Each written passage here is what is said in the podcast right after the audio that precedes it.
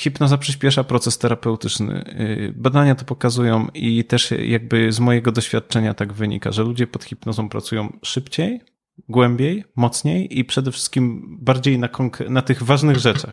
To często jest tak, że jak człowiek przychodzi w cierpieniu, takim no cierpieniu, cierpieniu, to, ma, to on, mm, jego nastawienie jest takie, niech pan robi co pan chce, byle zadziałało. Nie? Dobrze jest samemu się zainstalować gdzieś w systemie urojeniowym pacjenta, bo inaczej on to sam zrobi, tylko poza naszą kontrolą. Na pewno nie jest tak, że to ja czaruję, a ktoś zmienia się pod wpływem jakichś moich sztuczek manipulacyjnych, tylko bardziej to jest właśnie tak, że pacjent jest w stanie pełniej i bardziej popracować nad problemem i on generuje zmianę. Ta zmiana zachodzi wewnątrz. Hipnoza obok CBT jest najlepiej przebadaną modalnością terapeutyczną.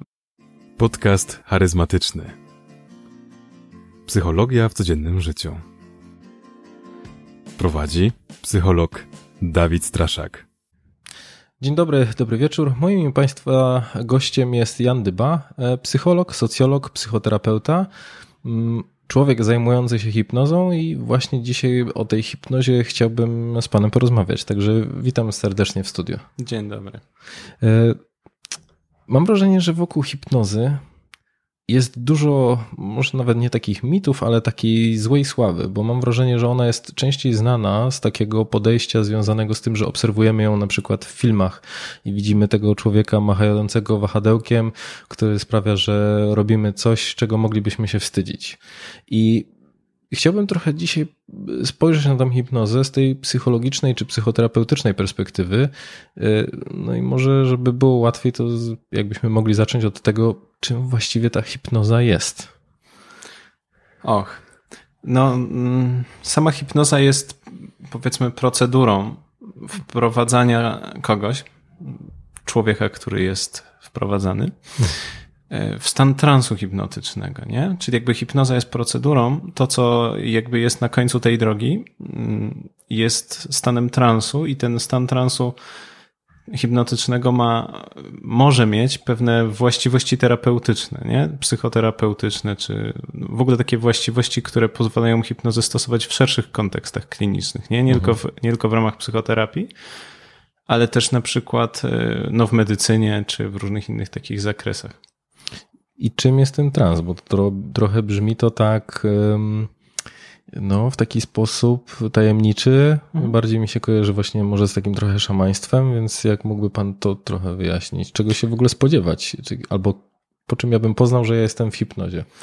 Znaczy taka najprostsza definicja, to mówimy, można powiedzieć, że jest specyficznym e, sposobem czy formą skupienia uwagi. Natomiast jakby trochę iść szerzej i bardziej dokładnie zakreślić jakąś definicję, to trzeba by było przede wszystkim zacząć od tego, że jest w pewien sposób stanem naturalnym, który jest przypisany człowiekowi. No nie? Mhm. W sensie takim, że jakby każdy z nas przechodzi przez stany podobne w różnych zakresach. Um, w różnych zakresach, w różnych, przy różnych czynnościach, no nie? Na przykład czasami zdarza się tak, um, przynajmniej tym z nas, którzy przykładowo czytają książki, mhm. że może się zdarzyć tak, że na przykład e, zaczytam się w książce, no nie? I ona mnie tak porwie, że nagle na przykład się orientuję, patrzę na zegarek i myślę sobie, o jacie, nie? Jakim cudem minęło na przykład 5 godzin? No. Mhm. Albo na przykład tak się w coś wciągnę, no właśnie w książkę, albo nie wiem, gram na konsoli, nie? I jestem tak w to wciągnięty, czy zaoglądam się filmem, że ktoś na przykład wejdzie do pokoju, wyjdzie z niego i, nagle, i ja nawet tego nie zauważę. Albo jestem w takim stanie, że ktoś mnie o coś pyta i nagle na przykład po pięciu minutach mam takie a pytałeś mnie o coś? Więc jakby te stany nam się przydarzają w takich sytuacjach. Przydarzają się, na przykład ja mm, lubię spacerować, na spacerach zbieram myśli i tak dalej. Czasem sobie coś planuję. I często, kiedy spaceruję, to zakładam słuchawki na uszy, dlatego że bardzo lubię muzykę i słucham sobie na, na przykład moich ulubionych płyt. I jak się czasem zamyślę, na przykład, no nie, planuję sobie coś albo układam jakąś wiedzę, na przykład do artykułu czy czegoś, to się nagle orientuję, że przeszedłem na przykład cały dystans, który miałem do przejścia i zupełnie nie pamiętam drogi. Co więcej, tak się zamyśliłem na przykład na czymś i tak sobie planowałem, czy tam układałem jak, jakąś wiedzę, przykładowo, że minęła mi cała płyta z moimi ulubionymi utworami, mhm. które chciałem, na których chciałem się skupić i nagle to wszystko zniknęło. Więc jakby jest, e, jakby mamy, ten, mamy ten stan w sobie, on jakby do różnych rzeczy może nam służyć, natomiast hipnoza jakby pozwala wydobyć ten stan na wierzch, jakby wzmocnić go, wesprzeć go w, dan w danej osobie i wykorzystać go mm, do takich e, terapeutycznych właściwości. Teraz mm, żeby zrozumieć jakby co, co ona nam może dawać e, na przykład psychoterapeutycznie, hipnoza, to trochę dobrze jest e, bardziej dokładnie wejść w tą ideę tego, co to właściwie znaczy, że, że ona jest alternatywnym stanem skupienia uwagi. No bo jeszcze mówimy o tym, że jest odmiennym stanem świadomości, ale to się jakby jedno wiąże się z drugim. No bo jeszcze są oczywiście tutaj różne obozy. Tak y, najbardziej klasycznie, no to ludzie, tacy, którzy badają stan, stany transowe, dzielą się na dwa takie obozy klasyczne. Jeden obóz no, wywodzi się od e, badaczy takich jak na przykład Ernest Hilgard czy mm, e, David Spiegel, nie? To są ludzie, którzy, e, tak zwani zwolennicy teorii transowych i oni twierdzą, że stan hipnozy jest stanem, odmiennym stanem świadomości, no nie? Z kolei ludzie, którzy twierdzą przeciwnie, to są ludzie tacy głównie z paradygmatu mocno behawioralnego, tacy jak na przykład Nicolas Panos, czy, czy przy, takim głównym mm, przedstawicielem tej szkoły jest e, Theodor Barber, no nie? I oni na przykład twierdzili, że nie ma czegoś takiego jak stan alternatywny, tylko po prostu to jest tak, że człowiek w pewien wyuczony sposób tutaj działa i jakby zgodnie z pewnymi oczekiwaniami się zachowuje, no nie? My dzisiaj... I trochę tak jak pan mówił o tym zamyśleniu się, takim trochę wpadnięciu mm -hmm. w no, w, w, w trans. Tak, ale no, z perspektywy behawioralnej chodzi o to, że na przykład powiedzmy, że ja bym teraz hipnotyzował pana, no nie? Mhm. No więc... Czekam na to. Okej, okay. możemy potem popróbować. Natomiast wie pan o co chodzi, że jakby ja na przykład panu mówię, okej, okay, będziemy się hipnotyzować. Na przykład ja będę hipnotyzował pana. W związku z tym ja się definiuję na przykład jako ten hipnotyzer, powiedzmy, a pan powiedzmy jako osoba hipnotyzowana i każdy z nas ma jakieś rozumienie tych ról, no nie?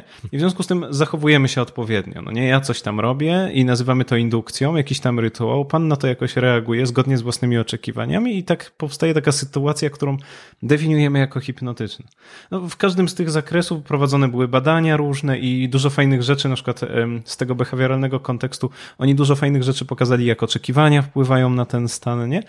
W sensie oczekiwania hipnotyzowanego. Oczekiw tak, hipnotyzowanego, nie? Że dobrze jest je poznać, no nie? Bo co prawda one, jak już ktoś wchodzi w stan transu, dzisiaj wiemy, dużego znaczenia nie mają, natomiast mają duże znaczenie przed. To znaczy, jeżeli ktoś na przykład w jakiś, w jakiś konkretny sposób wyobraża sobie, że chciałby wejść w stan transu, a my będziemy na przykład, nie zbadamy tych oczekiwań i będziemy szli w poprzek tego, to wzbudzimy opór, no nie? Taki, nie chodzi mi tu o jakiś wie pan, psychodynamiczny, głęboki opór, czy coś takiego. Po prostu taki zwykły opór e, tego rodzaju, że ktoś na przykład sobie coś innego wyobrażał i nie o to nie chodzi. tego nie? się spodziewałem. Dokładnie. Więc jakby wtedy, wtedy to jest nasze ryzyko. Natomiast y, dzisiaj my wiemy trochę więcej na, na, na, temat hipnozy i wiemy w dużej mierze, że jest to w pewien sposób alternatywny stan. Dzięki badaniom na przykład e, z, z wykorzystaniem y, tomografii pozytronowej, no różnych takich y, metod, nie? No i jakby zdaje się, że tam w dużej mierze, e, kiedy ktoś jest w tym stanie, czystym stanie hipnozy, to mm, po prostu mocno nasilone są, e, czy tam powiedzmy bardziej przesilone takie struktury związane na przykład z płatem czołowym, głównie okolica orbitofrontalna płata czołowego, czy na przykład a, przednia część zakrętu obręczy, no nie? E, więc to są takie obszary w dużej mierze związane z uwagą, wykonywaniem poleceń, ale też no, po prostu działaniem i planowaniem. Więc mm, w naturalny sposób, myśląc o transie, ludzie, którzy go badają, idą w stronę mechanizmów uwagowych, nie? że jakby ta uwaga, ta, ta alternatywność tego stanu trochę polega na tym, że uwaga inaczej działa, nie? I w związku z tym e, jakby padały pytania o to, jak ta uwaga funkcjonuje w stanie transu, co jest inaczej. I tutaj również podzielili się badacze na pół. Jedni twierdzili, że uwaga w stanie transu jest jakby, oni mówili, że ona jest upośledzona, czyli że działa gorzej. No, ktoś, kto jest w stanie transu, będzie bardziej taki rozkojarzony i tak dalej. To, to jest taki pogląd, który ma jeszcze pokłosie w idei tego, że, że człowiek w stanie transu jest takim pasywny i jakby ktoś mu wkładał łopatą do głowy te sugestie, mhm. tam coś się dzieje. Mam wrażenie, że to jest chyba takie wyobrażenie, które, które ja mam, że właśnie to jest taka, mhm. tak jakby pod, taki włas w głowie ktoś otwierał i mógł tam włożyć dokładnie Okej. to, na czym, To- na czym by mi zależało. To ja będę się starał trochę to zmienić, Okej. nie? Em, druga, dr, druga jakby idea była taka, że ta uwaga jest mocniej skupiona. No i tam potem robiono różne badania i takim badaniem rozstrzygającym, badaniami rozstrzygającymi były badania, no były różne zespoły, nie będę tu przytaczał nazwisk, bo to nie ma takiego znaczenia, natomiast oni wykorzystali test, inter, e, taki, test interferencji strupa do tego, żeby zbadać właściwości uwagowe pod wpływem hipnozy. I teraz test interferencji strupa polega na tym, że się prezentuje y, no, osobom badanym tak zwane bodźce spójne i niespójne. Bodziec spójny to jest taki, że e, wyświetlany jest e, wyraz, który oznacza jakiś kolor, na przykład napisany jest zielony. I bodziec spójny to jest wtedy, kiedy słowo zielony jest napisane zielonym kolorem, nie? Niespójny wtedy, kiedy jest na przykład napisane żółtym, czerwonym, jakimkolwiek innym, nie? I teraz bodźce spójne są przetwarzane szybciej, a bodźce niespójne wolniej, nie? I teraz, jeśli zapodamy komuś, kto ma, e, kto jest w głębokim stanie transu, takie bodźce, czyli przeprowadzimy z nim ten test inter, interferencji strupa, to wtedy mm, wydarzy się coś takiego. Jeżeli na przykład mechanizm uwagowy jest upośledzony, to, i, to, ten, to, ta, to, ta, to ta przerwa, która jest potrzebna do dokonania tego, bo określamy, idea jest taka tego testu, że mamy określić, jakim kolorem napisany jest wyraz, nie? Więc ten efekt będzie dłuższy. Ten, ta przerwa, te, ten, ten taki lag, który będzie między tymi, y, tą de, percepcją a decyzją, będzie dłuższy, nie? Jeżeli uwaga jest mocniej skupiona, ktoś jest bardziej wysilony na teście, to powinno być lepiej, czyli powinni lepiej wykonywać ci ludzie ten test, niż gdy są w stanie czuwania zwykłego, nie? No i oczywiście, gdy po prostu zrobiono mm, ten test tym ludziom, w stanie transu okazało się, że w porównaniu do grupy kontrolnej, która była w stanie czuwania, takie osoby po prostu wykonywały ten test dużo dłużej, nie? Czyli inaczej mówiąc, a inaczej mówiąc, e, e, optowało to jakby za tym, że ta uwaga jest upośledzona, nie? Ale geniusz jakby tych pierwszych badań z tego zakresu polegał na tym, że oni też sprawdzili trochę, odpytali tych ludzi i na różne sposoby sprawdzili, co oni robią, nie? I okazało się, że nie dość, że uwaga jest upośledzona, to jeszcze oni nie wykazują jakby elementarnych strategii poznawczych, czyli jakby nie za bardzo mają no nie, I mają prezentowane te bodźce i za, za, bardzo nic nie robią, żeby właściwie w ogóle zrobić coś z tym testem. Nie? No, dostają instrukcje. Jakby się nie skupiali? Tak, jakby w ogóle nic nie robili, żeby go rozwiązać, nie? Że jakby jest brak elementarnych strategii takich kognitywnych służących do rozwiązywania takich problemów. Jakby nic się nie dzieje. No więc wtedy oni zadali sobie takie pytanie, no dobra, ale co się stanie, jeżeli ja na przykład wprowadzę kogoś w stan transu i mu powiem, co on ma robić, nie? Zasugeruję mu, dam mu jakiś sposób, nie? No bo to działa jakby na bazie sugestii. Więc oni tam zasugerowali w tych pierwszych badaniach tym ludziom, żeby uwagą łapali tylko jakby skrawek ostatniej litery, no nie? I na tej podstawie mm, określali kolor, żeby nie, nie ogarniali całości, tylko jedynie skrawek tej litery ostatniej. Taką strategię poznawczą im zasugerowali, nie? I w momencie, kiedy to się stało... To w trakcie transu. Tak. Okay. To w momencie, kiedy to się stało, to ludzie, którzy byli w stanie transu hipnotycznego, wykonywali znacznie lepiej, istotnie statystycznie lepiej test strupa niż ludzie w stanie czuwania. Potem te badania po, powtórzyły jeszcze inne zespoły. Takim najbardziej prominentnym badaczem te, z tego zakresu potem był jeszcze Amir Raz. On... Mm, Pierwszą replikację chyba zrobił w 2002 albo w 2004 roku, nie? I on na przykład indukował tym ludziom halucynację pozytywną, czyli jakby mówił im, że będą, że, że będą dostawali te bodźce wyświetlane w bodajże języku arabskim, czyli w języku, którego nie znają, alfabetem, którego nie rozumieją. Mhm. A normalne słowa im wyświetlał i oni halucynowali i tak samo in, ten efekt te, te, tej przerwy znikał, nie? W sensie takim, że oni szybko byli w stanie określać kolory, no nie? Więc to nam mówi coś takiego, że uwaga w stanie transu jest plastyczna, że w momencie, kiedy ktoś jest po prostu w stanie hipnozy i nic nie robi, to nie mobilizuje swoich zasobów uwagowych do tego, żeby cokolwiek zrobić, nie? Natomiast w momencie, kiedy na przykład skupia się na czymś albo dostaje sugestię, żeby coś zrobić, to cała jego energia poznawcza, no nie? Jest jakby pompowana w to coś. Bardzo dużo tej energii. I na przykład myśmy mm, z doktorem Rossim, doktorem Ernestem Rossim, robili takie badania, że podpinaliśmy ludzi pod takie urządzenie, które on skonstruował, które służyło do tego, żeby mierzyć jakby mm, potencjał energetyczny y, w ciele ludzkim, nie w, w milivoltach. I dostawaliśmy taki profil elektryczny, po prostu mierzyliśmy napięcie w ciele podczas normalnych aktywności, podczas stanu transowego. I to, to jakby to potwierdza trochę, no bo jak człowiek jest w stanie normalnego czuwania, to jest na jakimś tam poziomie jest to napięcie e, elektryczne. Jak wchodzi w stan transu, to ono zaczyna spadać, nie? A też przetestowaliśmy trochę, że jak ktoś na przykład skupia uwagę, to ono się robi wyższe, nie? Takie tam różne rzeczy. No więc jakby ono zaczyna spadać praktycznie y, prawie do zera, nie? Mm, no i potem ono sobie tam funkcjonuje. Na takich niższych zakresach mówimy wtedy, że ktoś jest w stanie transu. Im ten, ten trans jest głębszy, to, to, to, to ta jakby różnica jest wyższa. Następnie, kiedy na przykład ktoś dostaje sugestię jakąś, albo na przykład pracujemy nad czymś w transie, to nagle wtedy to, mm, to odchylenie potrafi się zrobić z powrotem takie mocne jak w stanie czuwania, a czasami nawet wyżej to wychodzi, nie? Czyli jakby widać tą mobilizację zasobów na tym, co jest ważne, nie?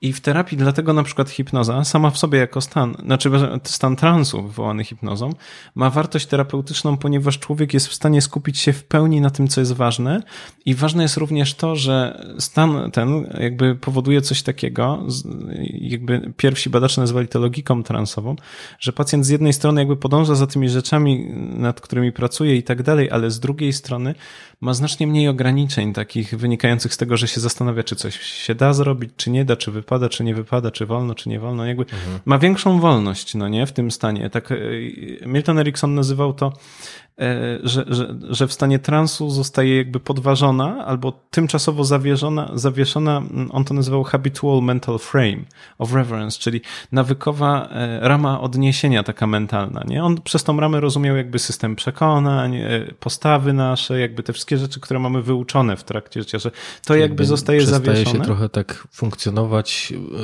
jako część społeczeństwa w różnych rolach, tylko można skupić się mm -hmm. bezpośrednio na tym, na czym chcielibyśmy. Że mamy mniej ograniczeń mentalnych i człowiek jest bardziej otwarty na to doświadczenie i właśnie na przykład nie boi się, że go ktoś osądzi, na przykład oceni w jakiś sposób, po prostu idzie w to, co jest ważne, no nie? Tak mam wrażenie, że jak pan to opisuje, że hipnoza jest trochę taką, taką lupą, którą można wykorzystać po to, żeby skupić się na konkretnym problemie i za pomocą tej osoby wprowadzającej w trans, która trochę w jakiś sposób naprowadza na te na, na to, na co spojrzeć właśnie przez tę lupę.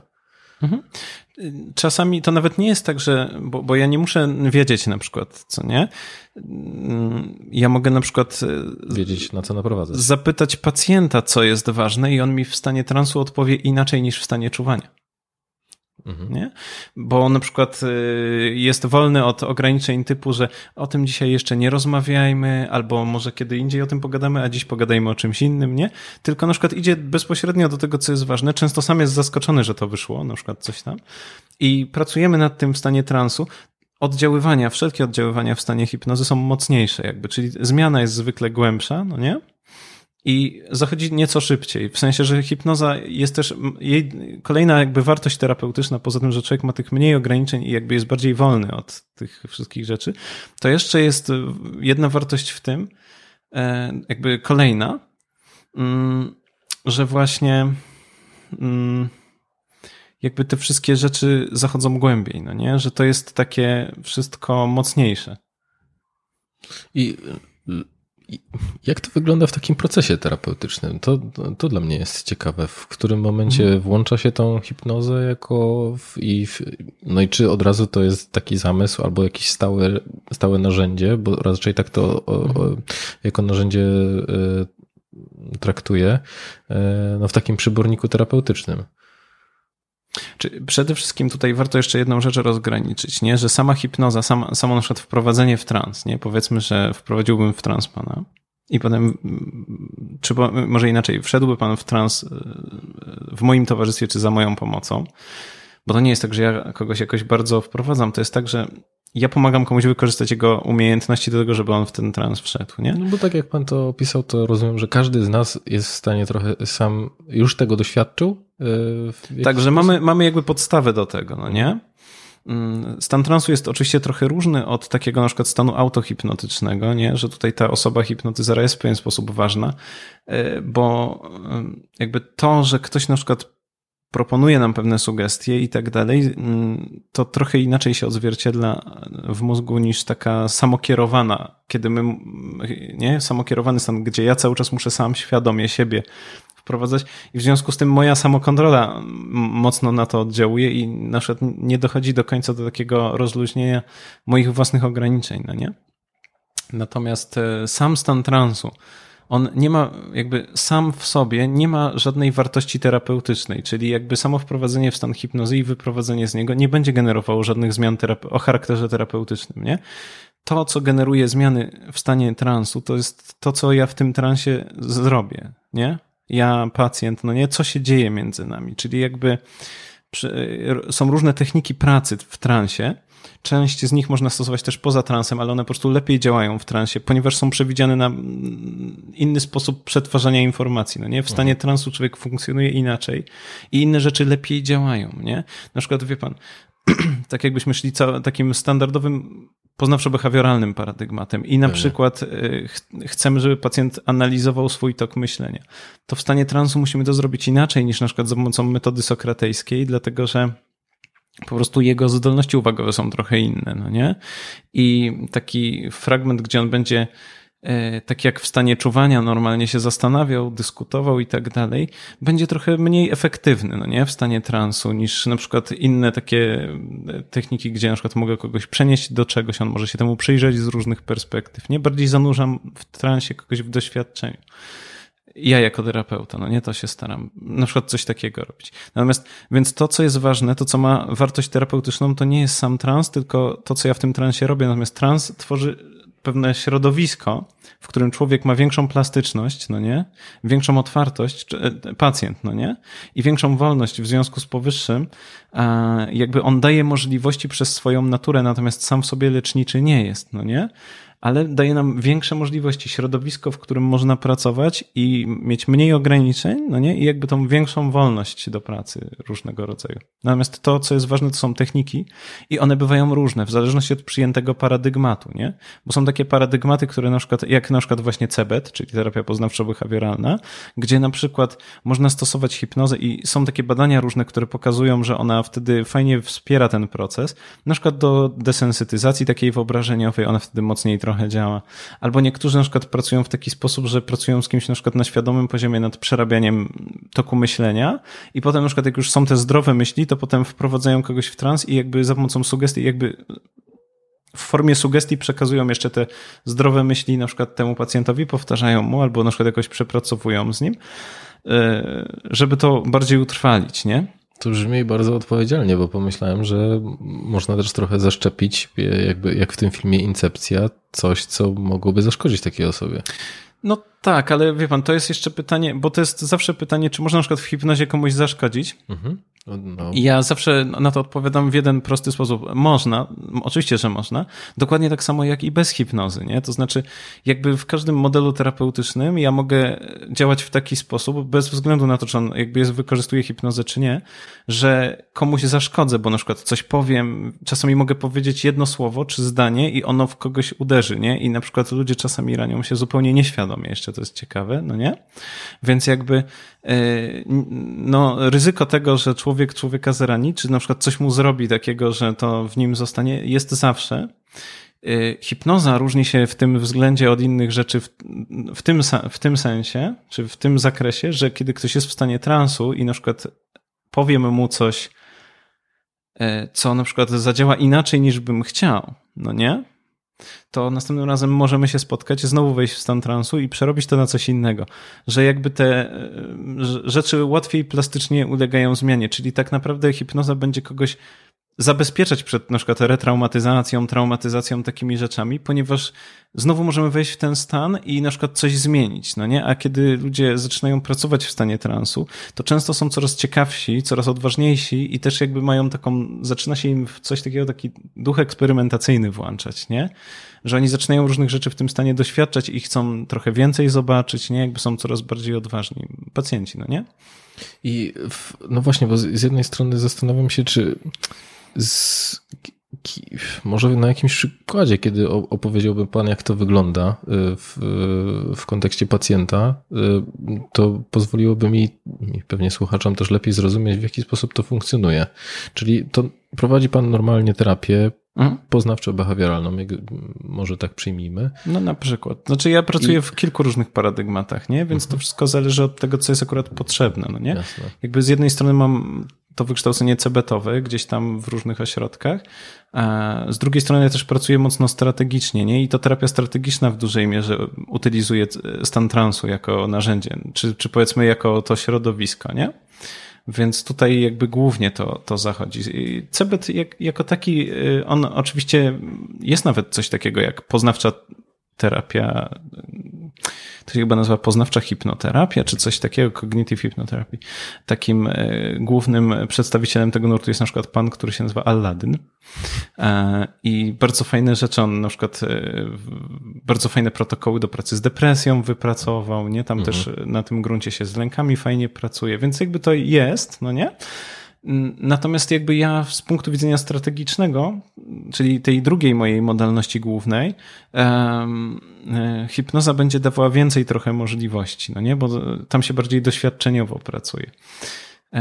Ale pan mnie pyta, z tego co rozumiem, jeśli się oczywiście mylę, to proszę mnie skorygować, Jasne. nie? Ale rozumiem, że chciałby pan wiedzieć, jakby jak to wygląda, na przykład wprowadzenie hipnozy y, dokładnie, w, w psychoterapię, nie? Dokładnie, zastanawiam się nad tym, jak e, no, domyślam się, że ludzie przychodzą po prostu z, z cierpieniem, z problemem, który chcieliby, mhm. żeby, żeby został rozwiązany. No i w, jak to wygląda? Bo domyślam się, że gdzieś pojawia się pewnie jakiś swego rodzaju opór w ludziach, że o ja to, to ja tego nie chcę, bo obawy związane z tym, co miałoby się wydarzyć. Mhm. No i jak pan sobie z tym radzi i z drugiej strony, jak w ogóle wygląda sama taka na przykład sesja, w której, w której dana osoba jest wprowadzana mhm. w ten okay. stan hipnotyczny. Więc, więc tak, pierwsza rzecz jest taka, że ja generalnie zajmuję się hipnozą, nie? I to nie tylko psychoterapeutycznie, ale też jakby piszę na ten temat artykuły, no nie?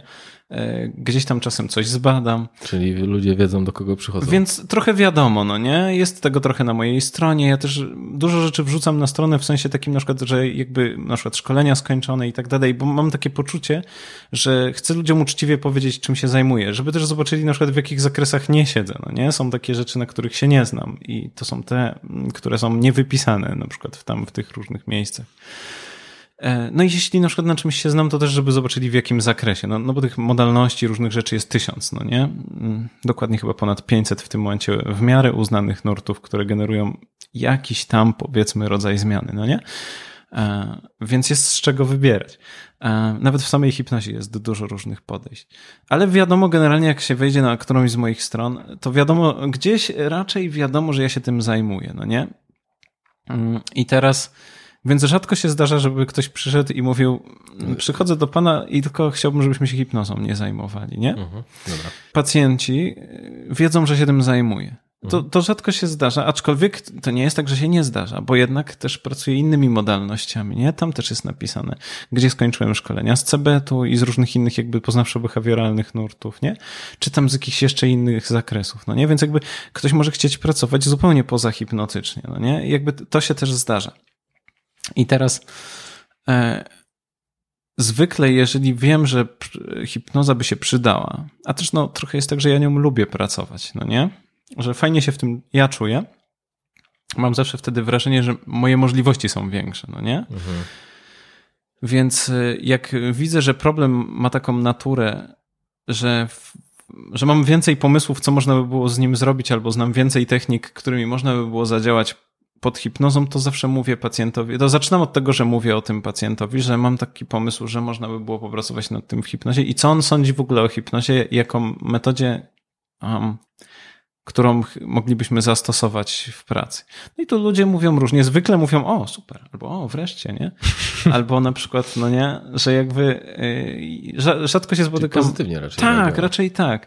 Yy, tym bardziej, że często ludzie, wie pan, jak człowiek przychodzi, mówi pan, człowiek przychodzi w cierpień to często jest tak, że jak człowiek przychodzi w cierpieniu, takim no cierpieniu, cierpieniu, to, ma, to on, mm, jego nastawienie jest takie, niech pan robi co pan chce, byle zadziałało, nie? Mhm, obojętne byłyby Tak, dokładnie. Zgadzam się jakby na wszystko, jeżeli będzie działało. Często to jest też tak, nie? Jak ludzie są w dużych dramatach.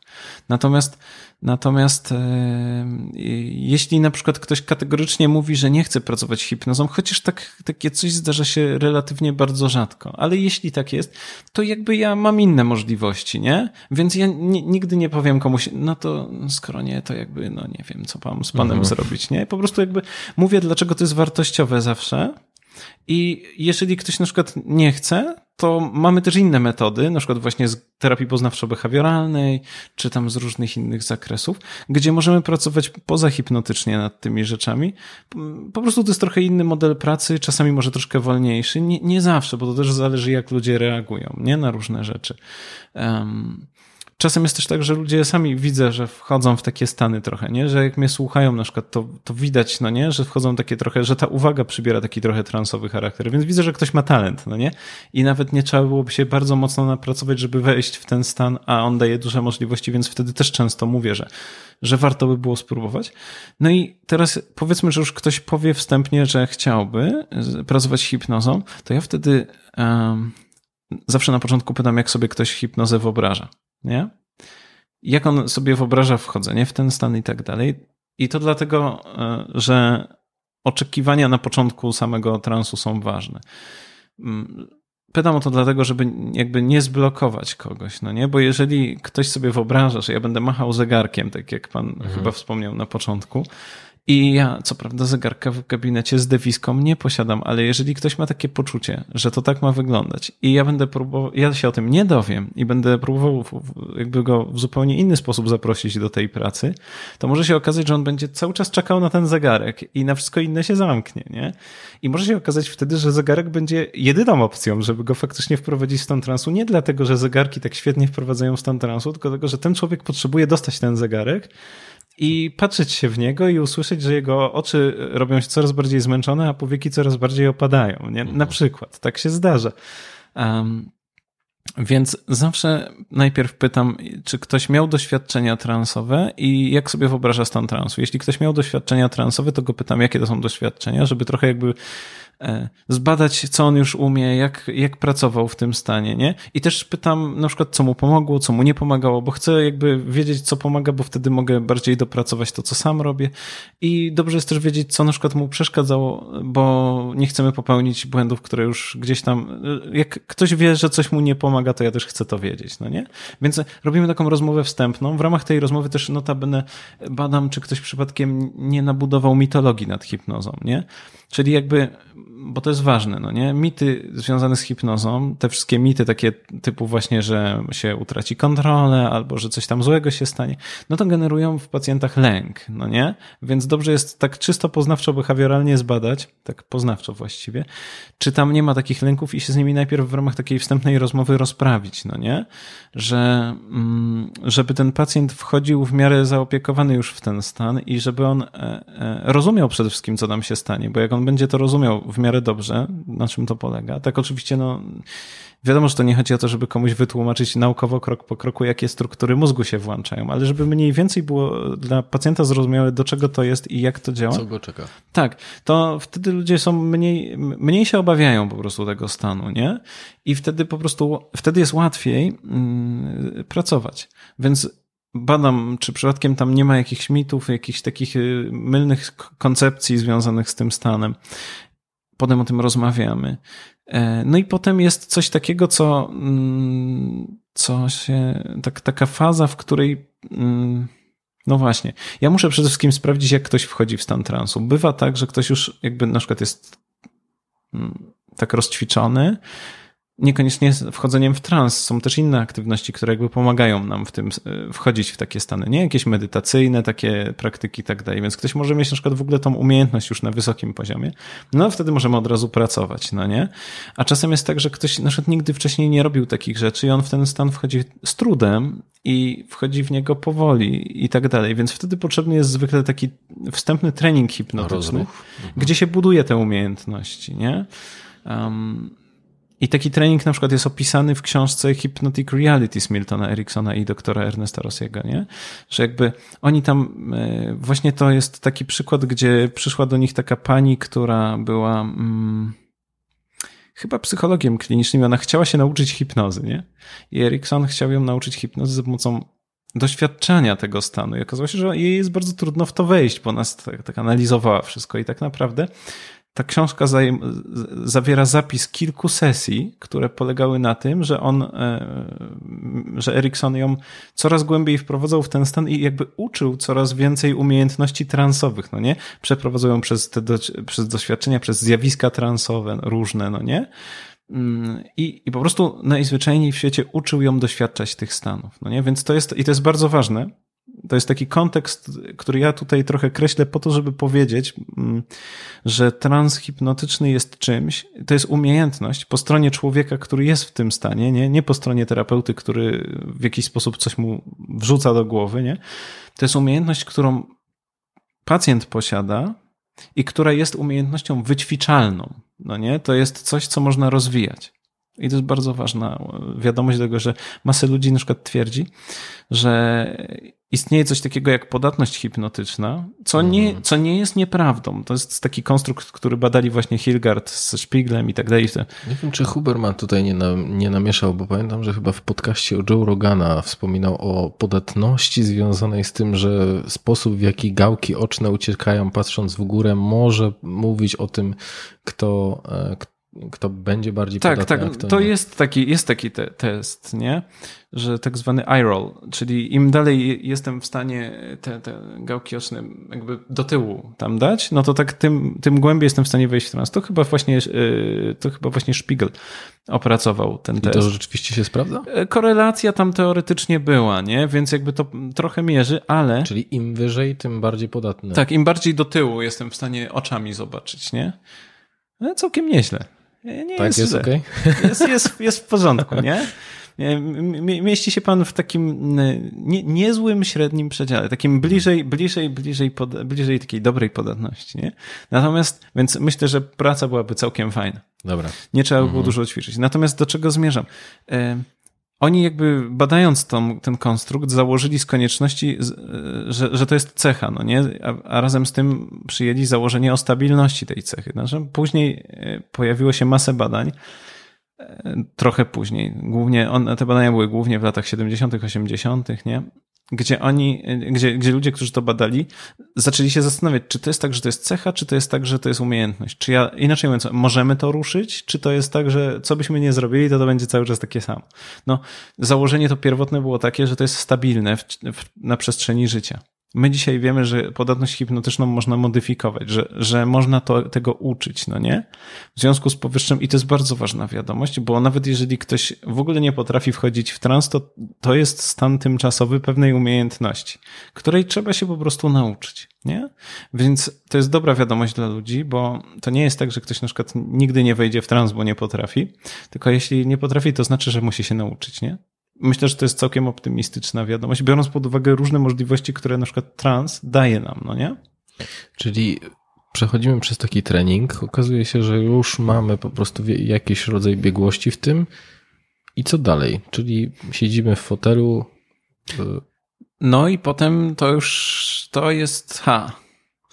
To już zależy od konkretnego e, problemu. Problemu pacjenta, tego co tam jest do zrobienia. To są bardzo, mm, bardzo trudno jest tu podać y, jakby mm, konkret. Bo mhm. technik jest masę, nie? I tu mógłbym jakąś technikę opisać, co tam się robi. Um, może tak. Y, sposobów pracy jest, są, są tysiące, takich jeszcze przebadanych, bo to też jest ważne. Natomiast mm, co by tutaj na przykład opisać? No takim, takim bardzo ciekawym zakresem pracy jest praca e, na, na, e, na, na jakby to powiedzieć. Mówię to z pewnym wahaniem, ale na zjawisku regresji hipnotycznej. Regresja hipnotyczna polega na tym, że się kogoś cofa do tyłu, nie? I od razu mówię, tutaj robię zastrzeżenie, że nie chodzi mi o jakąś regresję do poprzednich wcieleń i takie różne cuda, nie? Mhm. Bo tak się też zdarza. em, że ktoś niby tak pracuje. Że tego się oczekuje. Tak, znaczy Czyli tutaj chodzi o rzadko... taką regresję, na przykład cofnąć się do jakiegoś okresu Na przykład tydzień wcześniej, albo na przykład do jakiegoś momentu, no A właśnie. 15 lat wcześniej? Można, nie? Przy czym od razu mówię, że mm, to nie chodzi o to, że. mm, Bo tutaj może się pojawić zarzut, że nie mamy pewności, że to jest prawda, no nie? W sensie, że niekoniecznie cofamy się do prawdziwych wydarzeń. I to jest fakt, że nie ma takiej ma pewności. No właśnie, tylko z perspektywy pracy w transie niekoniecznie to ma znaczenie, nie? Ważne jest to, że na przykład pacjent w jakiś sposób widzi siebie i swoją przeszłość, nie? I w tej przeszłości ma na przykład pozapisywane różne fragmenty, które budują jego identyfikację jako osoby dzisiaj, no nie? Ja się definiuję trochę przez pryzmat tego, kim jestem teraz, trochę przez pryzmat tego, kto mnie na przykład lubi, kto nie lubi, e, jakie są tam moje różne miejsca w strukturach społecznych i tak dalej, ale też przez pryzmat jakiejś historii, no nie? Mm, Ludzie sobie opowiadają o sobie różne historie, no nie? I teraz w hipnozie możemy na przykład wejść w tą historię przez to, że w tą opowieść człowieka, no nie? Przez to, że mogę się cofnąć z pacjentem na przykład do jakiegoś wydarzenia w życiu, no nie? Do jakiejś, na przykład do wydarzenia traumatycznego czy jakiegoś innego. I na przykład mogę w to wydarzenie z nim przejść w taki sposób, że ja się wmontuję w to wydarzenie jako dodatkowa osoba nie? I będę zmieniał na przykład przez to to wydarzenie, przez to, że na przykład z nim porozmawiam, no nie? E, Albo na przykład w jakiś sposób go wesprę, no nie? Mm, Milton Erickson tak pracował z kilkoma pacjentami. To jest taki rodzaj interwencji, który się nazywa, mm, został nazwany y, lutowym człowiekiem, February Man. Wiąże się to z tym, że były dwie takie pacjentki, u których pojawił się lutowy człowiek, opisane w literaturze. Jedna została opisana w ramach osobnej publikacji, która notabene nazywa się właśnie Lutowy Człowiek i co ciekawe jest również dostępna po polsku, nie? Co prawda z dostępnością to tu bym nie przesadzał, bo ona została wydana w latach 90. i, i na Allegro, jeżeli się pojawia, to osiąga zawrotną kwotę 300-400 złotych, nie? A to takie wydanie, takie pierwsze GWP, nie? Z miękką oprawą mm, i tak dalej. E, I zdecydowanie lepiej kupić w oryginale, bo w tłumaczeniu gubią się pewne niuanse. Natomiast e, i druga, e, drugi case jest na przykład opisany w książce Hypnotherapy and Exploratory Casebook i tam w rozdziale dziesiątym jest opisana druga pani. Lutowy człowiek wiąże się z tym, że obie panie miały urodziny w lutym, a Erikson, e, kiedy cofał się do tyłu i przedstawiał im się jako lutowy człowiek, to chciał, żeby skojarzyły sobie i tą identyfikację jego z czymś ważnym, nie? Na przykład z urodzinami. I on tam cofał się do tych, do tych wspomnień, jednocześnie generując e, e, zaburzenie czasu i przestrzeni i dezorientację w czasie i przestrzeni u pacjenta, co powodowało za pomocą zaawansowanych wielopoziomowych konfuzji, co powodowało, że pacjent w tym stanie nie rozpoznawał go jako terapeuty. Nie? Tylko był w regresji hipnotycznej, na przykład jako dziesięcioletnia dziewczynka była ta pani, czy tam na przykład, wie pan, dziewięcioletnia, dwunastoletnia i na przykład z nim rozmawiała. Nie jedna z tych pań na przykład, ta pani z e, Hypnotherapy and Exploratory Casebook cierpiała na coś takiego, że znaczy bardzo się bała zajść w ciążę, dlatego że w dzieciństwie miała mm, a, ona dorastała w takim domu, gdzie matka się nią nie zajmowała, ojciec był cały czas w rozjazdach, matka była bardzo zimna i generalnie traktowała ją jako balast, nie? I ona całe życie była niewspierana, całe, całe dzieciństwo miała bardzo samotne i bała się zajść w ciąży, że przeniesie, jako że była psychologiem i se poczytała o przekazach transgeneracyjnych i różnych takich rzeczach, to się bała, że przeniesie te rzeczy na swoje dzieci i w związku z tym jakby, no właśnie bała się być matką, dostawała ataków paniki powtórzy. i tak dalej. Dokładnie, nie? No i, i chciała, żeby ktoś jej z, z tym pomógł, przyszła do Eriksona i Erikson zaproponował jej taki rodzaj pracy w głębokich stanach transowych i on robił coś takiego, że cofał się z nią do tyłu, do tych y, trudnych momentów, gdzie była sama i ją odwiedzał jako lutowy człowiek, przedstawiał się jako znajomy taty, nie? Bo z tatą ona miała lepszy kontakt, no nie? I że przyszedł na, na, je- na jej tatę poczekać i co tak w ogóle robisz, się pytał, nie? I ona po prostu e, go identyfikowała tam nie jako terapeutę, tylko jako lutowego człowieka, on się z nią bawił, czasem o coś zapytał, nie? A potem jak wychodził z tego, to zakładał jej na to amnezję, żeby ona nie pamiętała tych I da interwencji. się tak zrobić? Mhm. Da się, no. Amnezja hipnotyczna jest też zjawiskiem transowym. Bo kurde. właśnie zjawiska transowe dają nam dodatkowy jeszcze poziom interwencji w, w stanie transu, że jakby normalnie w normalnym stanie nie jesteśmy w stanie takich rzeczy zrobić, natomiast w stanie transu jesteśmy w stanie na przykład selektywnie, żeby ktoś coś selektywnie zapomniał. I kiedy na przykład to zapomni, to to dalej działa na, na płaszczyźnie jakby, na, zmienia na przykład pogląd albo zachowanie, natomiast jako, że pacjent nie pamięta, że było to robione, to nie podważa tego, no nie? Czyli w jakimś, e, w takim uproszczeniu y, mogę powiedzieć, że można zmienić komuś wspomnienia? Można. I właśnie do czego zmierzam, że on przeszedł z nią tak przez całe życie Mhm. i trwało to chyba około 9 miesięcy. I w ten sposób y, dostarczył jej masę różnych doświadczeń z zakresu, którego nigdy nie miała, budując pewne umiejętności u niej, no nie? Mhm. Um, no i jakby to, to na przykład jest taka interwencja, którą można zrobić w stanie transu, nie? Jak jedną z wielu, bo można też pracować na objawach, nie? Dobra, bo y, zastanawiam się jeszcze w przypadku tej, tej, tej kobiety. Mhm. Czyli nastąpiła taka seria interwencji, w których ona tak naprawdę w jakiś sposób nie, nie, nie była świadoma. To znaczy widziała, że pewne rzeczy się zmieniają, ale Mhm. jakby przez tą amnezję nie wiedziała, y, Tak. do czego właściwie doszło. I jak to w ogóle wpłynęło na nią? Co, co, co, co się zmieniło? Bo trochę to brzmi w taki sposób, że domyślam się, że nawet jeżeli ja miałbym jakieś przekonanie, które wyrastało z, z wcześniejszych doświadczeń i pan by mi je zmienił, Mhm. to domyślam się, że to nie zadziałałoby w ten sposób, że za pstryknięciem po prostu z, zacząłbym podchodzić do życia całkowicie inaczej. Mhm. Czy właśnie tak? No nie, on też pracował z nią długi czas, bo to nie jest tak, że jedną rzecz zmieniamy, nie? Tylko on, on tam przeszedł przez całe życie z nią, nie? I to też nie były takie sesje, że. Bo ludzie czasami, jak nie doczytają se Eriksona, to mają takie wrażenie, że on wprowadzał tych ludzi w stany transowe, potem coś tam zrobił, wyprowadził i magia się zadziewała, nie? So on nią... Właśnie o to mi chodzi, bo Mhm. tak jakby trochę z tej historii mam takie poczucie, jakby, jakby właśnie tak było, że to Mm. ja tam trochę pogrzebiemy tutaj, raczej na, na coś bardziej pozytywnego zamienimy i pyk. On najpierw, on najpierw się z nią spotkał. Nie pamiętam, czy tych sesji było dwie czy trzy, mm, albo nawet cztery, w jednym tygodniu, gdzie pracował z nią tylko nad tym, żeby wy, wy, wytworzyć w niej zdolność do, do jakby przeżywania tych stanów i jakby no, generowania tych zjawisk hipnotycznych, takich jak halucynacja, takich jak, jak właśnie amnezja hipnotyczna. On to wszystko u niej wyćwiczył. I te sesje, te 4-5 sesji treningowych trwały około 5 godzin każda.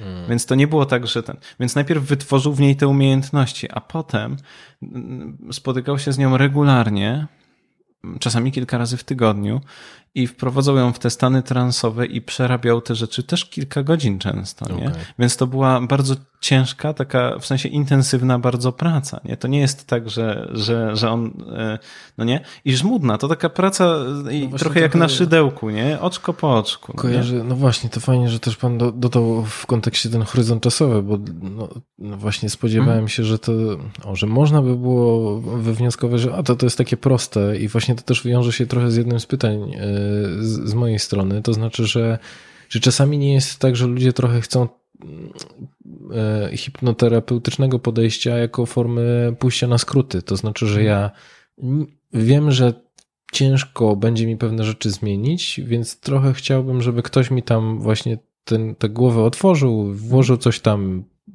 i, i, i trochę tak poza moją kontrolą zamienił. No tak, tak się zdarza i to jakby, bo to jest trochę tak, że to się znikąd nie bierze, dlatego że hipnoza faktycznie przyspiesza proces e, terapeutyczny, nie? To czemu się go tak powszechnie nie stosuje? Nie wiem. Trudno powiedzieć. W, Stanach Zjednoczonych stosuje się znacznie częściej niż e, w Europie. E, I na przykład, co ciekawe, stosuje się też do operacji albo do przyjmowania porodów. Słyszałem o tym, to jest arcyciekawe, co? Tak, no, w Polsce na razie nie ma takiej powszechnej e, praktyki, natomiast w Stanach też jest i nawet są takie szpitale, gdzie można sobie wybrać, czy chce się być znieczulanym do porodu na przykład. Czyli to jest jakaś taka forma uśmierzenia bólu. No, uśmierzenia albo całkowitej anu, całkowitego anulowania, nie? W zależności, czy mamy do czynienia z analgezją, czy e, anestezją hipnotyczną, nie? W jednym przypadku e, dochodzi do redukcji jakby bólu, ale przy zachowaniu na przykład e, wrażenia, wrażenia nacisku, czy tam na przykład takiego mhm. czegoś, nie? Że na przykład komuś możemy wbić igłę do, do, do ręki i on będzie czuł nacisk, ale nie będzie czuł ukłucia, no nie? a w drugim e, przypadku całkowite znieczulenie, nie? które osiąga się trudniej, no nie? bo to jest jakby głębszy stan transowy jest do tego potrzebny. Mm, też są inne trochę mechanizmy neurologiczne tego. Więc jakby jest ten zakres i hipnoza przyspiesza proces terapeutyczny. Y, badania to pokazują i też jakby z mojego doświadczenia tak wynika, że ludzie pod hipnozą pracują szybciej, głębiej, mocniej i przede wszystkim bardziej na, na tych ważnych rzeczach, nie? Też mniej uciekają. Właśnie tak mam wrażenie, jak mhm. pan to wszystko opisuje, że hipnoza jest możliwością do tego, żeby skupić się na tym, tym realnym problemie. I tak. trochę bez takiego właśnie wstydu, y, bez trochę mhm. takich zachowań ucieczkowych, odwracających uwagę, żeby skupić się tylko na tym konkrecie i trochę tak jak, jak pan mówił o tym, że w transie jakby ludzie trochę, trochę podawali, y, może nie chcę używać tego określenia na tacy, ale że jakby zwracali szczególnie uwagę na to, co jest dla nich realnie bolesne. Mhm. Dokładnie. Oczywiście to też nie zawsze jest tak, że wszystko od razu wychodzi, nie? Bo czasami pacjent e, mówi, że nie chce o tym mówić, nie? Ale wie o czym, nie? Jakby nie ucieka od tego, tylko na przykład mówi, mam to teraz, widzę to, ale to jest jeszcze trudne, nie? I wtedy rozmowa jest inna, bo to nie jest już tak, że ktoś ucieka i na przykład, wie pan, wrzuca jakiś temat zastępczy, tylko mówimy o tym, że z czymś ma trud jakiś, czy problem i ja mogę na przykład wtedy zapytać, czy jest coś, co ja mogę zrobić, żeby panu to ułatwić, nie? I tak dalej. Więc jakby wchodzimy w ten, w ten, w ten fragment głębiej. Więc stąd trochę się bierze takie coś, że y, jak to pomieszamy z taką ideą, głównie wyniesioną z filmów, że pacjent w stanie transu jest pasywny, a ja mu coś wrzucam, no to stąd się prawdopodobnie bierze ten pomysł, nie? I, I nie jest najfortunniejszy, bo faktycznie ona jest w stanie hipnoza przyspieszyć proces terapeutyczny przy założeniu, że ktoś potrafi ją stosować i że wie, co w niej można zrobić, nie? Natomiast, y, natomiast na pewno to nie jest tak, a wręcz jest zupełnie odwrotnie. Na pewno nie jest tak, że to ja czaruję, a ktoś zmienia się pod wpływem jakichś moich sztuczek manipulacyjnych, tylko bardziej to jest właśnie tak, że pacjent jest w stanie pełniej i bardziej popracować nad problemem i on generuje zmianę. Ta zmiana zachodzi wewnątrz. Jeżeli na przykład, wie pan, e, znieczulenie hipnotyczne jest na przykład takim przykładem czegoś, co działa wskutek najczęściej narzucenia e, sugestii hipnotycznej, no nie? Nie boli na, na przykład, no oczywiście to tak nie zadziała, no, ale bo to trzeba trochę inaczej, ale, ale na przykład tak jak się do operacji kogoś usypia, to trzeba mieć pewność, że to jest, że to działa, no nie? Więc tam wtedy jakby w dużej mierze pracuje się sugestiami dyrektywnymi, takimi bezpośrednimi i właśnie na takim zakresie trochę narzucania pewnych rzeczy. I to działa, tylko problem z takim czymś polega, że tam nie ma wtedy realnej zmiany, tylko to efekt, który otrzymujemy, wynika bardziej z posłuszeństwa jakiegoś, czy na przykład no, podążania za sugestiami hipnotyzera, a nie wynika z jakiejś wewnętrznej resyntezy, czy wewnętrznej zmiany w środku w pacjencie. Nie? Różnica jest w tym, tkwi, że efekt hipnotyczny osiągnięty za pomocą podległości sugestii nie? jest nietrwały, no nie? Co nas nie interesuje tak bardzo, jak kogoś usypiamy do operacji, nie? No bo on, on potem, jak go wybudzimy już, no to to już nie jest mu potrzebne, żeby nie czuł całego ciała, nie? Więc jakby ta e, anestezja może na przykład zniknąć stopniowo. Natomiast jak pracujemy z kimś nad na przykład jakimś problemem typu lęk czy depresja, czy no nie cokolwiek innego, problemy na przykład związane z nawykami i tak dalej, to nam zależy na tym, żeby ten człowiek wypracował zmianę, która będzie się utrzymywać, a żeby zmiana się utrzymała, to musi wynikać z pacjenta, no nie? I wtedy jakby mhm. hipnoza pomaga nam w tym, żeby pełniej wyciągnąć z pacjenta jego możliwości, jego zasoby i lepiej je skalibrować, bardziej jakby skalibrować to, co on robi w pewien sposób. Nie? Tu jest jeszcze jedna bardzo ciekawa idea, która jest związana z pracą w hipnozie i którą Milton Erickson wprowadził do terapii, to jest tak zwana idea utylizacji, nie? która jakby odwraca trochę sposób pracy terapeutycznej, nie? Bo idea utylizacji mówi nam o tym, że my e, jakby w pracy z pacjentem e, akceptujemy w pełni jego zachowanie, nawet najbardziej patologiczne zachowanie. To, to jest cytat z Eriksona, nie? I potem bierzemy to zachowanie i zaczynamy je traktować jako umiejętność, nie?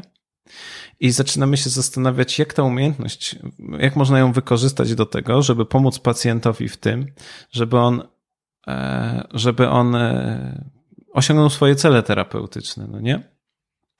Więc to jest inaczej niż na przykład w podejściu behawioralnym, gdzie na przykład jak ktoś. Mm, może pan podać przykład jak tego zastosowania? Bo Aha. mam wrażenie, że. Podam panu mój ulubiony przykład z Eriksona, taki, który zwykle na szkoleniach przedstawiam jako pierwszy, bo on jest prosty, a bardzo fajnie po nim widać, jakby, no nie, jakby tą ideę całą. To był taki przykład gościa, który przyszedł do Eriksona. Mm, przyszedł do niego um, z takim problemem, że palił papierosy i palił tych papierosów 10 paczek dziennie, nie? I był po 7 latach psychoanalizy, nie? To swoją drogą ciekawy wybór terapii, że wybiera się psychoanalizę na rzucenie na palenie, nie? czyli na korektę nawyku. Uh mhm. -huh. Ale były to lata 40., więc jakby trochę nie było też innego nie wyboru. No wyboru no, no, no. i on w tej psychoanalizie se siedział 7 lat. Jak zaczął psychoanalizę, to. Mm, to, mm, to wtedy palił dwie paczki dziennie, a po siedmiu latach pali dziesięć, nie? No i opisuje, opisuje Eriksonowi ten swój problem i mówi, że jego terapeuta jest jakby bardzo zadowolony z tego rezultatu, ponieważ twierdzi, że to się wiąże z tym, że jakby są już coraz bliżej tego, no nie, czegoś, co tam jest pod spodem schowane, wyparte i nie wiadomo jakie. I że ten, to, że on pali tych 10 paczek dziennie, to się wiąże z napięciem, które się wiąże z tym, że za chwilę to już wyjdzie. i już, będzie po wszystkim. Tak, już będzie po wszystkim. No i on mówi, że już tak dwa lata e, ma to napięcie takie wysokie i tak drążą i drążą i dodrążyć nie mogą. No i on się zapytał Eriksona, czy można coś zrobić w hipnozie, żeby on przestał palić, bo on już ma dość, nie? No i, e, i, i, Milton e, wprowadził go w dość głęboki stan transu i w uproszczeniu dużym, mówię w uproszczeniu, bo to, co mu powiedział, powiedział mu wielokrotnie, kilka razy, na różne sposoby, nie? Ale przekaz był taki, że powiedział mu taką rzecz, że od tej pory, jak wybudzi się z transu, nie? To za każdym razem będzie wyciągał e, z papier papierosa z paczki, to będzie dbał o to, żeby w paczce był symetryczny porządek, nie?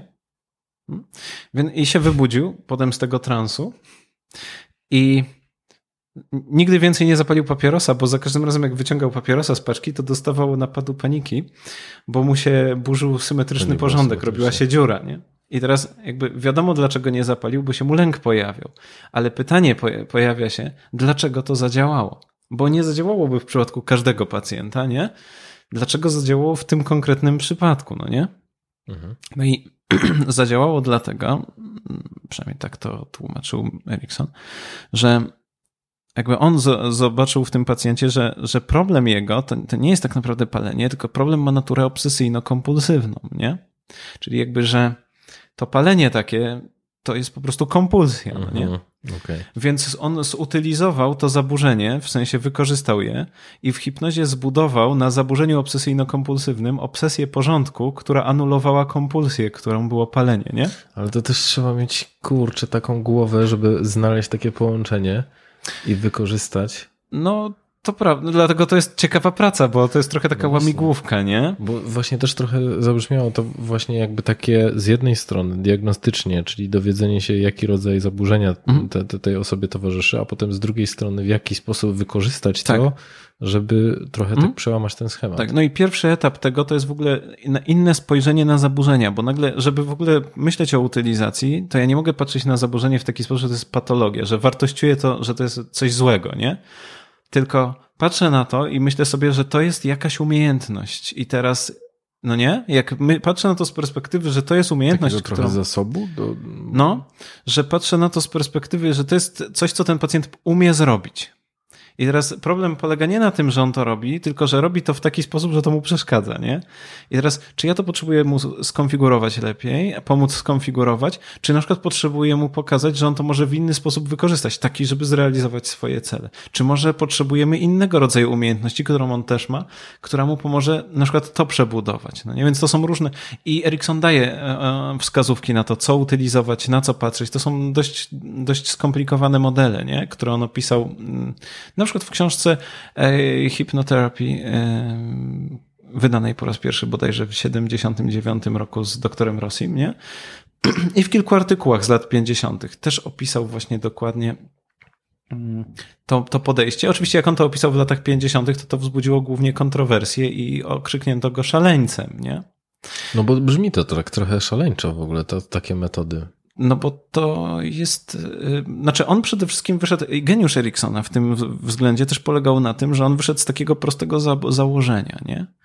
No bo jakby wiemy, że trening na przykład behawioralny daje rezultaty, no nie? Natomiast uczenie się umiejętności od podstaw, mhm. takiej, której nie mamy, jest bardzo czasochłonne i też napotyka na opór, no nie? W sensie takim, że my y, często trochę bronimy tego, co już mamy, no nie? Tych sposobów radzenia sobie i tak dalej, nie? No to prostym przykładem jest lęk, no nie? Wszyscy chcieliby się pozbyć lęku, ale mało komu, kogo tak naprawdę interesuje procedura pozbywania się lęku, ponieważ ona wiąże się z oswajaniem lęku, a oswajanie lęku jest nieprzyjemne, no nie?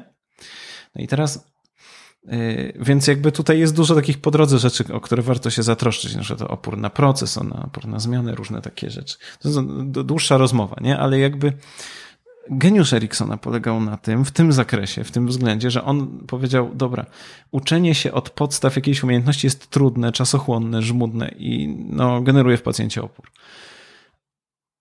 A jeżeli ja jestem w stanie wykorzystać coś, co ten pacjent już ma, żeby mu dostarczyć tego, co on potrzebuje, tylko potrzebujemy to jakoś właśnie przekształcić albo przearanżować, że pacjent tak naprawdę potrzebuje innego ułożenia rzeczy, które posiada już w sobie, nie? to to będzie szybsze, bo ten pacjent już umie te rzeczy robić, więc już nie musi się ich uczyć od podstaw, tylko musi się nauczyć inaczej je wykorzystywać. I hipnoza daje nam tu olbrzymie pole, bo teraz niech pan zobaczy. Jakby on powiedział temu pacjentowi tak w stanie czuwania to coś, że jak pan będzie wyciągał tam z tej paczki tą fajkę, to, to, tam się, to, to trzeba dbać o symetryczny porządek, to to by nie zadziałało, nie? Nie siadłoby tak mocno. Jak to siada jako sugestia hipnotyczna, sugestia posthipnotyczna, nie? Utylizująca tak naprawdę no, mechanizm zaburzenia tego człowieka, który jest y, odpowiedzialny za, za tą kompulsję, nie? Mm, to to siada wtedy głębiej i dzięki temu może tak działać, no nie? No bardzo ciekawe są przykłady pracy y, Eriksona z osobami z psychozą, nie? które na przykład dzisiaj są trochę przemilczywane, dlatego że Erikson pracował z tymi ludźmi no, dość intrygującymi metodami. Pierwszy opisany przypadek, z którym Erikson się zetknął, to był przypadek y, y, takiego chłopaka, który miał y, schizofrenię paranoidalną i on był zamknięty w szpitalu w Eloise bodajże, w, tak, w Eloise. I to był jego pierwszy pacjent, gdzie on przyszedł na oddział, to był pacjent, który nie wychodził z pokoju.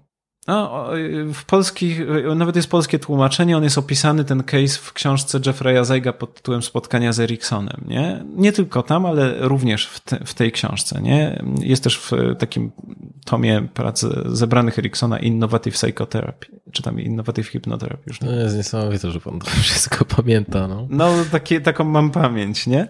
No, w każdym bądź razie, mm, w każdym bądź razie case polegał na tym, że on przyszedł do tego pacjenta. Pacjent nie chciał wychodzić z pokoju, bo się bał. Miał bardzo silnie rozwinięty system urojeniowy i bał się tego, że e, radzieccy szpiedzy, którzy są w Stanach Zjednoczonych, go zabiją. I że każdy może być tym szpiegiem, nie? Więc Erikson przyszedł do niego i przyszedł do niego, jak on miał kraty w oknach. Nie? I on te kraty owijał sznurkiem, takim sznurkiem pakunkowym, nie? No i Erikson go pyta, co robisz? A on patrzy na niego i mówi: Owijam kraty sznurkiem.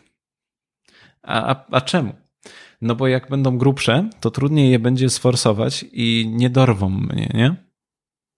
Okej, okay. Erikson patrzy na kraty, wziął sznurek i zaczął razem z nim kratę owijać, nie? Spoko, wzmacniamy kraty. Wzmocnili kraty, facet mówi, okej, okay, jest nieźle. Erikson mówi, ale zobacz, tutaj w podłodze, drewniana podłoga, była, są szpary to sprawia, że podłoga jest słabsza, nie? Przyniósł gazety i zapychali starymi gazetami szpary w podłodze, nie? No i e, dzięki temu Erikson zyskał sobie jego zaufanie. On zawsze, on też kiedyś powiedział mm, w takich rozmowach z J.M. Haley, że w pierwszym tomie e, Conversations with Milton H. Erickson e, jest to opisane i on tam nam napomknął, że dobrze jest samemu się zainstalować gdzieś w systemie urojeniowym pacjenta, bo inaczej on to sam zrobi, tylko poza naszą kontrolą. Nie? Więc zawsze lepiej być sprzymierzeńcem niż zostać zaszeregowanym jako następny agent. Nie? No i on z nim zapychał te dziury w podłodze, po czym i cały jakby zespół szpitala się z tego śmiał. Dopóki Erickson go nie wyprowadził na korytarz, jako eksperta od wzmocnień i nie owijali sznurkiem krat na korytarzu, nie? I facet po raz pierwszy od iluś tam miesięcy wyszedł z pokoju. Potem zapychali dziury w podłodze, nie? I tak suma summarum, za chwilę się przyłączyło kilka osób z personelu i też to robili, nie? I facet zaczął z nimi rozmawiać dzięki temu. No i suma summarum e, zabezpieczyli cały oddział i koleś mógł sobie chodzić po oddziale, czuł się bezpiecznie, nie? Potem Erickson e, stopniowo mu rozszerzał tą granicę, pokazał mu jak szpital jest wzmocniony, potem mu pokazał jak granica Stanów jest e, strzeżona i tak dalej i finalnie o ile dobrze pamiętam, po chyba trzech latach, bo to też jest ważne, że w oryginalnym opisie tego case'a jest też, bo niektórzy jak to opisują, to nie podają ile to trwało i to tak trochę brzmi, że powijali się trochę sznurkiem tak. kraty, a potem facet zaczął wychodzić i Erickson cudotwórcą e, się stał, nie?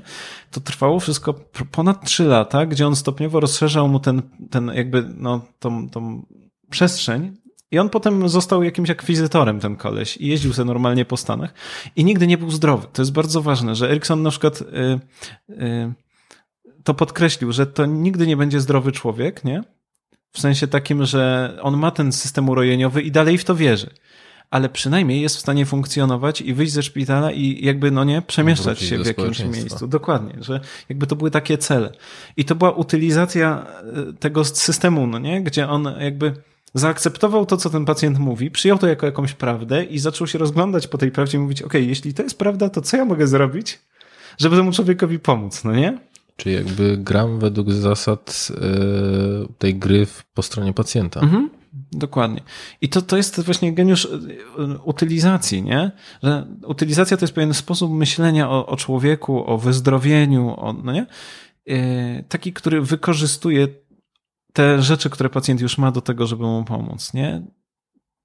Trudny on jest, to jest taki, mm, dużo tam jest kreatywności, ale ta kreatywność też idzie pewnymi liniami. Erikson tego uczy, nie? Trochę, a trochę można się tego też potem uczyć, jak już się rozumie, co on mówi, czyli ma się ten jego taki bazowy pogląd wyłożony, to można studiować jego case'y, nie? Na różne sposoby się tego uczyć, no nie? I ja zwykle staram się moich studentów uczyć tego za pomocą studiów w przypadku. No i na przykład na takim kursie, który prowadzę, pokazuję taki podstawo, tą, tą podstawową ramę, nie? co Erikson mówił, że warto utylizować. I to jakoś idzie. Wiadomo, że to, to jest myślenie, które się nabywa z czasem, bo to jest pewna mentalność, no nie? Myślę, że z każdym przypadkiem też yy, przychodzi to łatwiej. Yy, być może. No wiadomo, że doświadczenie kliniczne jest tutaj kluczowe, nie? Mhm. Zresztą Erikson w ogóle twierdził, że e, i ja się tu podpisuję pełnym sobą pod tym, że żeby w ogóle mówić o sobie, że się sensownie pracuje hipnozą, hipnozą kliniczną, nie? Taką legitną, porządną hipnozą, to potrzebne jest mniej więcej 10 lat doświadczenia w pracy z pacjentami w, no, w warunkach jakiegoś e, takiego, no nie, pod superwizją tak dalej. Mhm. Czyli takiego, no właśnie, i teraz dochodzimy do takiego kluczowego momentu, bo y, mam wrażenie, była we mnie taka obawa w momencie, kiedy dużo osób pytało mnie właśnie o to, żebym porozmawiał z kimś, kto, kto zajmuje się hipnozą i w, że internet jest pełen ludzi, którzy nie mają takiego doświadczenia czysto klinicznego, że często to są osoby po szkołach coachingu, które mhm. wykorzystują te, y, hipnozę i często to, co mnie zaskakiwało, to to, że kursy hipnotyczne są kursami weekendowymi, mhm. to znaczy takimi krótkimi wstawkami i to w, jakiś naturalny sposób budziło mój niepokój związany z tym, że kurczę, no z jednej strony, tak jak pan mówi, że naprawdę bardzo dużo wpływu na to, czy wręcz no, jakby wykasowanie części mhm. wspomnień i zastąpienie ich e, czymś innym, tak żeby jeszcze druga osoba o tym e, tak naprawdę nie wiedziała, mhm. e, no to to jest taka, takie potężne narzędzie i no właśnie, 10 lat pracy, z, y, pracy klinicznej pod, y, pod superwizją, a mhm. z drugiej strony kursik weekend. Przy, przy, przy, założeniu, że jeszcze się szkolimy, bo to też jest ważne, no nie? Czy wie pan, mm, to jest bardzo złożony temat, nie? Y, takie interwencje jak lutowy człowiek to są bardzo trudne interwencje i na szczęście większość ludzi nie jest w stanie tego zrobić, nie? Mówię, że na szczęście, bo no, poziom szkolenia hipnoty, hipno, z hipnozy i nie mówię tu tylko o Polsce, bo takie kursy, o jakich pan mówi, to są na całym świecie i to jest, i to jest wszędzie problem, nie? Ale one są sensowne czy niesensowne? Nie, to jest, to, to, jest, to, to jest szkodliwe w ogóle, no nie? W ogóle myślenie w takich kategoriach, że jestem w stanie w dzień albo dwa i to jeszcze od gościa, który na przykład jest jakimś tam, e, że on się jakiejś tam hipnozy nauczył na tygodniowym, bo to jeszcze pytanie, większość tych ludzi to sama mm, e, ma to swoje wykształcenie takie nie do końca powiedzmy potwierdzone, no nie? W sensie, że to tutaj cały problem z hipnozą zaczyna się od kilku nurtów. Jednym z nich jest na przykład nurt NLP, sam w sobie całkiem sensowny, powiedzmy, w swoich założeniach, kiedy zaczął powstawać. No jest błąd, który jakby popełnił Bandler i Grinder. Moim zdaniem to jest błąd, nie? To jest to, że oni w pewnym momencie, i to nie jest tylko ten nurt, ale to jest kilka innych, ale powiedzmy ten jest taki najbardziej rozpoznawalny, że oni wpuścili na kursy ludzi z każdego zakresu, no nie? To znaczy powiedzieli, każdy se może przyjść i szkolić się u nas. No więc zaczęli uczyć hipnozy i różnych innych rzeczy. Takiej prostej hipnozy, bo NLP powiedzmy nie jest pod kątem hipnotycznym mocno skomplikowane, ale jednak zaczęli tego uczyć. No wiem, na przykład ludzi z, z wykształceniem średnim, podstawowym. Ja nie mam nic do tego, tylko uważam, śmiem twierdzić i będę się tego trzymał e, wszystkimi rękami i nogami, Dobra, które posiadam. Leci coś kontrowersyjnego, więc. Że, że człowiek, który pracuje z pacjentami, nie? Pacjentami, ludźmi, którzy przychodzą do niego z problemami, na przykład psychiatrycznymi albo psychologicznymi czy egzystencjalnymi, powinien mieć porządne wykształcenie kliniczne. Powinien być psychologiem, no nie wiem, e, psychiatrą, e, ewentualnie posiadać jakieś pokrewne wykształcenie z dziedziny nauk społecznych czy zdrowia, no nie? I mieć przeszkolenie, no ten psycholog i psychiatra też, mieć porządne przeszkolenie psychoterapeutyczne, nie? Wiedzieć o co chodzi. Tak.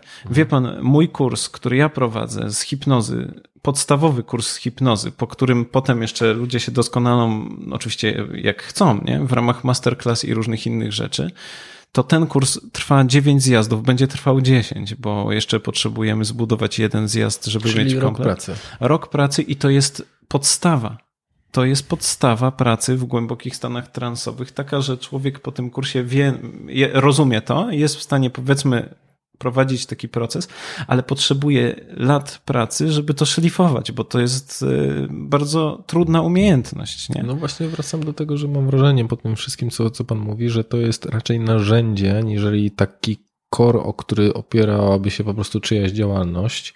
E, no i to całe doświadczenie jest niezbędne po to, żeby w ogóle zrozumieć, jak, jaki to miałoby wpływ na drugiego człowieka. Tak, no i przede wszystkim w ogóle wiedza psychologiczna, czy, psycho, czy psychiatryczna, czy jakaś no, podobna z tego zakresu. Plus doświadczenie kliniczne, plus takie szkolenie w psychoterapii, sensownej psychoterapii, bo to też różne te psychoterapie bywają, nie? Pozwala w pewien sposób no, zdobyć rozumienie pacjenta, nie? I rozumienie, żebym ja przede wszystkim w ogóle rozumiał, co z nim się dzieje, bo żeby na przykład sensownie móc pracować hipnozą, to ja najpierw muszę zrobić diagnozę. Ja muszę rozumieć, co ten człowiek y, przeżywa w jakichś kategoriach, nie? Następnie muszę się zastanowić, jakie on ma cele, zapytać go o te cele i jakoś je sobie przetworzyć na jakieś możliwości nasze, nie? a następnie muszę mieć w głowie jakiś pomysł na, na leczenie tego, nie? No jak ja mogę mieć te wszystkie rzeczy po dwudniowym kursie z hipnozy? No, mhm. To jest jakiś absurd, nie? I wiem, że takie rzeczy są.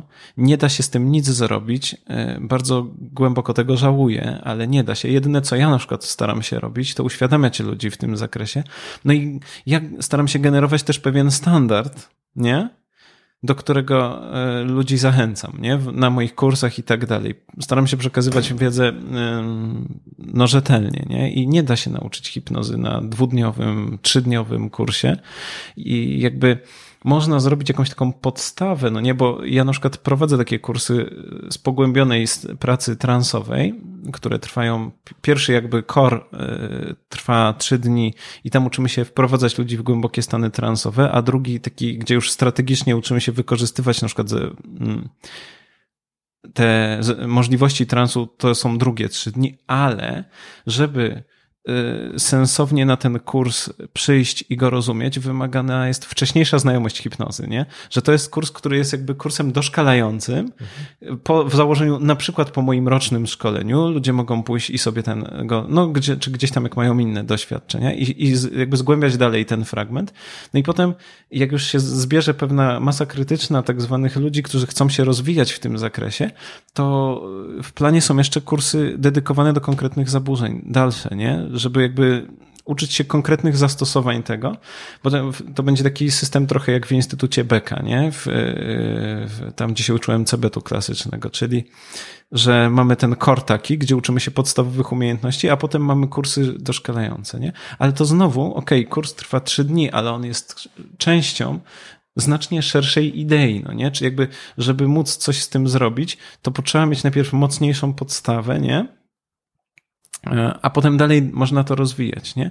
Więc jakby mm, nie, ja, ja, jestem głęboko przekonany, że nie da się nauczyć hipnozy w dwa dni, nie? Okay. I jeśli ktoś ma takie kursy, znaczy jeżeli ktoś oferuje takie kursy, to albo nie wie, co robi, nie?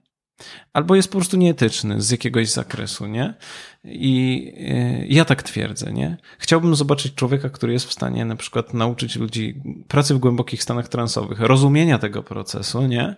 I jakby wykorzystywania różnych narzędzi, które są do tego potrzebne w takim czasie. Ja z chęcią tego człowieka poznam i ja się, ja się chcę tego nauczyć, bo jeżeli Będę to się da, bo, bo, bo wie pan, mnie też zależy na tym, żeby pewną ekonomikę tego procesu zachować, nie?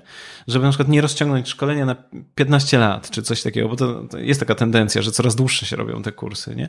Więc jak ktoś potrafi zrobić tak, że, że, że, że nauczy na przykład e, swojego kursanta, tego samego, co ja uczę na przykład w rok, nauczy go w dzień albo dwa, to ja chcę poznać tego człowieka, ja, zna, ja chcę znać ten sekret, nie? Ale nie spotkałem się jeszcze z czymś takim, nie? Mm, I śmiem twierdzić, a badam zjawiska hipnotyczne i też piszę na ten temat, rzecz jest na tyle skomplikowana, nie? Że gdybyśmy chcieli tak nawet, y, wie pan, w formie wykładowej tylko wykładowej, ogarnąć samą naturę tego stanu, gdzie ja e, zachęcam ludzi do tego, żeby to zgłębiali, bo wtedy będą w stanie lepiej go wykorzystywać bardziej świadomie w stanie, w, w terapii, nie? To samo to zajmie nam kilka godzin, no nie? A jak szkolenie dwudniowe ma na przykład 12 czy 15 godzin, nie? No to, mm, to, to, to już e, samo opisanie tego, czym to jest, będzie zajmowało na przykład jedną trzecią albo jedną drugą tego czasu, nie? Takie dokładne, takie na szybko, no nie? Więc, więc. Wystrzegać się. Znaczy, ja tego panu nie powiem, nie? Okay. Bo, bo, bo nie Powinno by... budzić to wątpliwości jakieś. To znaczy, moje budzi, ale być może są nieuzasadnione. Tak jak mówię, jeżeli jest ktoś, kto to potrafi, to ja bardzo chętnie tego człowieka poznam. Wróci do kontekstu związanego z tym, w czym hipnoza może pomóc. Czyli albo z hmm. drugiej strony, z czym trochę y, ludzie, o, jak z jakimi e, rzeczami najczęściej pan albo pańscy znajomi pracują z pacjentami? Znaczy, właściwie. W, yy... Czy w ogóle. To jest trochę trudno postawione pytanie, nie? Mhm. Bo sama hipnoza, tak jak już mówiliśmy, nie ma właściwości leczniczych. Ona ma właściwości takie, że daje większe możliwości. I teraz hipnoza nie pomaga w niczym w związku z tym, natomiast to, co w niej robimy, może pomóc w różnych rzeczach. I teraz są różne sposoby pracy. Na... Ja właściwie nie spotkałem się z zaburzeniem psychicznym, które by nie miało opracowanych jakichś sposobów pracy pod hipnozą, nie? W ogóle hipnoza obok CBT jest najlepiej przebadaną modalnością terapeutyczną. Nie? Naprawdę? Tak, dlatego okay. że stosunkowo łatwo się ją bada, tak samo jak CEBET, bo można mhm. wytworzyć protokoły, nie? I na przykład, wie pan, eksperymentować z różnymi rzeczami. Tym bardziej, że sama hipnoza jako zjawisko też jest mocno badana, więc dużo ludzi, którzy badają hipnozę jako zjawisko, to też potem sprawdzają, no nie, na różnych grupach ludzi, jak ona działa. E, więc na przykład e, w ten sposób weryfikuje się też procedury, no nie, różne. No i e, takim najbardziej klasycznym sposobem, znaczy takim najbardziej klasycznym, powiedzmy, obszarem pracy, no to są zjawiska bólowe, nie? Tu wiadomo, że hipnoza świetnie się sprawdza, jest przebadana i to nie, nie tylko na bazie klinicznej, ale też neurobiologicznie i tak dalej, nie? Że wiadomo, co ona robi, no nie, że ten ból znika, czy tam zanika. Mm. I to Bo... są dolegliwości bólowe na zasadzie bolą mnie plecy, boli mnie głowa. Tak, znaczy obojętnie, bo można zmodyfikować ból taki fizyczny i wtedy się na przykład pracuje z osobami, które są na przykład w, w stanach terminalnych, nowotworowych, żeby zniwelować ból i bardzo często na przykład ktoś mhm. reaguje na hipnozę, a nie, a nie reaguje na przykład na leki przeciwbólowe, nie? Um, tak się zdarza, nie? Że są tacy ludzie, którzy na przykład nie reagują na leki. I oni wtedy czasami e, zdarza się, że reagują na przykład lepiej na hipnozę i bardzo fajnie wtedy im to pomaga. Um, więc zjawiska bólowe, tak samo na przykład y, no, ból psychosomatyczny, tylko z nim się trochę inaczej pracuje, bo on ma też jakąś przyczynę, no nie? Więc y, można go oczywiście zniwelować, ale to zwykle po to, żeby wytworzyć jakieś doświadczenie terapeutyczne, które da człowiekowi do myślenia, no nie? E, przykładowo. E, więc te, psychosomatyka jest taką następną dziedziną w ogóle, w której fajnie się hipnoza sprawdza. Bardzo fajnie pracuje się z osobami w depresji z hipnozą i tutaj bardzo dużo zawdzięczamy na przykład właśnie rzeczonemu Alladynowi, o którym wspominałem wcześniej, ale też nie można pominąć Michaela Jabko, genialnego hipnotyzera, psychoterapeuty też, który właściwie całe swoje życie poświęcił badaniu tego, jak hipnoza wpływa na depresję i opracował bardzo dużo fajnych sposobów pracy, nie? Też Erikson miał super sposoby pracy z depresją, nie? W sposób strategiczny, bo ja takim sposobem się zajmuję można pracować właściwie w dowolnym, w do, z dowolnym problemem, nie? Nawet. W przypadku zaburzenia osobowości? Również? Tak, y, tu akurat problemów nie ma, tylko no z zaburzeniem osobowości to wie pan. Zaburzenie osobowości to jest etykieta, no nie? Natomiast hmm. w tym zaburzeniu osobowości są różne problemy, no nie? Okay. I teraz... Y, Czyli gdzie się pojawia w tym wszystkim problem? No w hipnozie strategicznie pracuje się z konkretnymi fragmentami, konkretnym na przykład zachowaniem, konkretnym problemem, konkretnym na przykład, na przykład w, w w zaburzeniach z pogranicza, no to będziemy pracować nad tym, żeby dostarczyć pacjentowi, na przykład, jak to się po polsku nazywa, mm, tego, tej walidacji takiej, nie? Żeby, żeby zrównoważyć dyskwalifikację emocjonalną, nie? I na przykład bardzo często jest tak, że jak się pracuje z takimi osobami typowym cebetem, to one generują opór, ponieważ na przykład metoda pracy z podważaniem toku myślenia generuje dyskwalifikację emocjonalną, nie? A w stanie transu, ja mogę kogoś, jak jesteśmy w stanie transu, możemy na przykład pracować nad tokiem myślenia w taki sposób, że zmiana jest wywoływana za pomocą sugestii po stronie pacjenta. Więc ja mu nie mówię, żeby on myślał o czymś inaczej, nie? Albo że czy jego sposób myślenia jest najlepszy. Ja go mogę zapytać. A jak pan spojrzy na to z tej perspektywy, to jak to wygląda? Nie? I różne rzeczy mogę robić w hipnozie, żeby to zmienić. Na przykład mogę cofnąć go do tyłu albo do przodu i z różnych, e, powiedzmy, wiekowych e, perspektyw spojrzeć na problem. Mogę go zdysocjować od jego problemu, żeby on obserwował go tak, jakby to był problem kogoś innego. Do przodu, czyli wyobraź sobie siebie za 10 lat i jakbyś na to wtedy spojrzał? Przenieś się 10 okay. lat do przodu i zobacz, co się stanie, nie? Bardziej. To są, to są różnice takie kosmetyczne, ale one generują zupełnie inne doświadczenia, bo jak mówimy komuś wyobraź sobie, to aktywujemy płat czołowy i on wtedy na przykład bardziej tworzy takie doświadczenie właśnie wyobrażeniowe. Czyli A jak, ten, ten język to, to jest naprawdę... Bardzo ważny w hipnozie. A jeżeli na przykład jak komuś powiem... E, oczywiście mówię do moich pacjentów przez pan, pani, nie? Ale teraz w uproszczeniu, jeżeli ja komuś powiem, e, jak już upłynie 10 lat, i zobaczymy za moment, co tam się stanie. I, I możesz spojrzeć na swoje doświadczenie z tej perspektywy, to co widzisz. To to na przykład aktywuje e, według badań. Pierwsze takie badanie zrobił Koslin bodajże w 2000 roku, nie? Gdzie zbadał tą różnicę. To aktywuje na przykład e, korę, e, korę wzrokową, nie? I ma potencjał halucynacyjny. Hmm. Więc wpuszcza człowieka głęboko w wizualne doświadczenie. Nie? I to jest różnica, ważna różnica, jak my formułujemy sugestie. I wtedy na przykład pacjent może sam doświadczyć różnych różnic i, i, i, i on to odkrywa, nie? W taki sposób, że ja nic nie podważam. Ja tylko się zastanawiam razem z nim, a jak się przesuniemy na tym jeszcze w tą stronę, albo w tą, nie? Albo jeżeli on zapomni, że to jest jego problem i będzie obserwował tego człowieka, ale go nie rozpozna, nie? Z perspektywy obserwatora zewnętrznego, bo tak go zdysocjujemy. to co temu człowiekowi może pomóc? Na przykład możemy być wtedy zewnętrznym konsultantem, nie?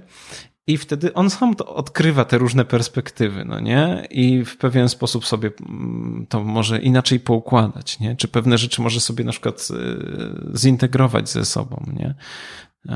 Więc jakby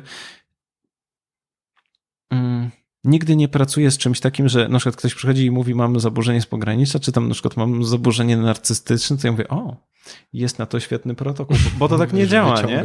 Tylko okay. za etykietą, dużą etykietą, która notabene często jest krzywdząca, nie?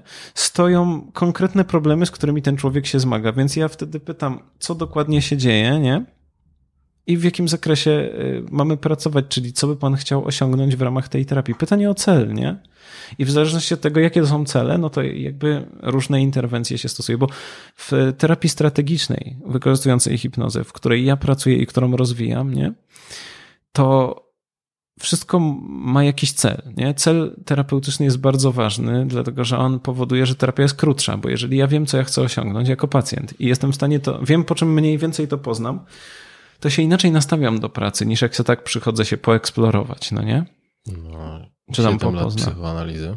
No, zdarza się, że jest dłużej. To znaczy, wie pan, y, terapia może trwać długie lata, nie? Na przykład właśnie terapia niektórych zaburzeń osobowości, y, kiedy ktoś przychodzi z takim problemem, to jest często długi proces, nie? Tylko różnica jest taka, że skuteczna terapia zaburzenia osobowości od nieskutecznej zwykle różni się tym, że stopniowo nie? Pacjent przestaje spełniać y, kryteria diagnostyczne zaburzenia. Nie?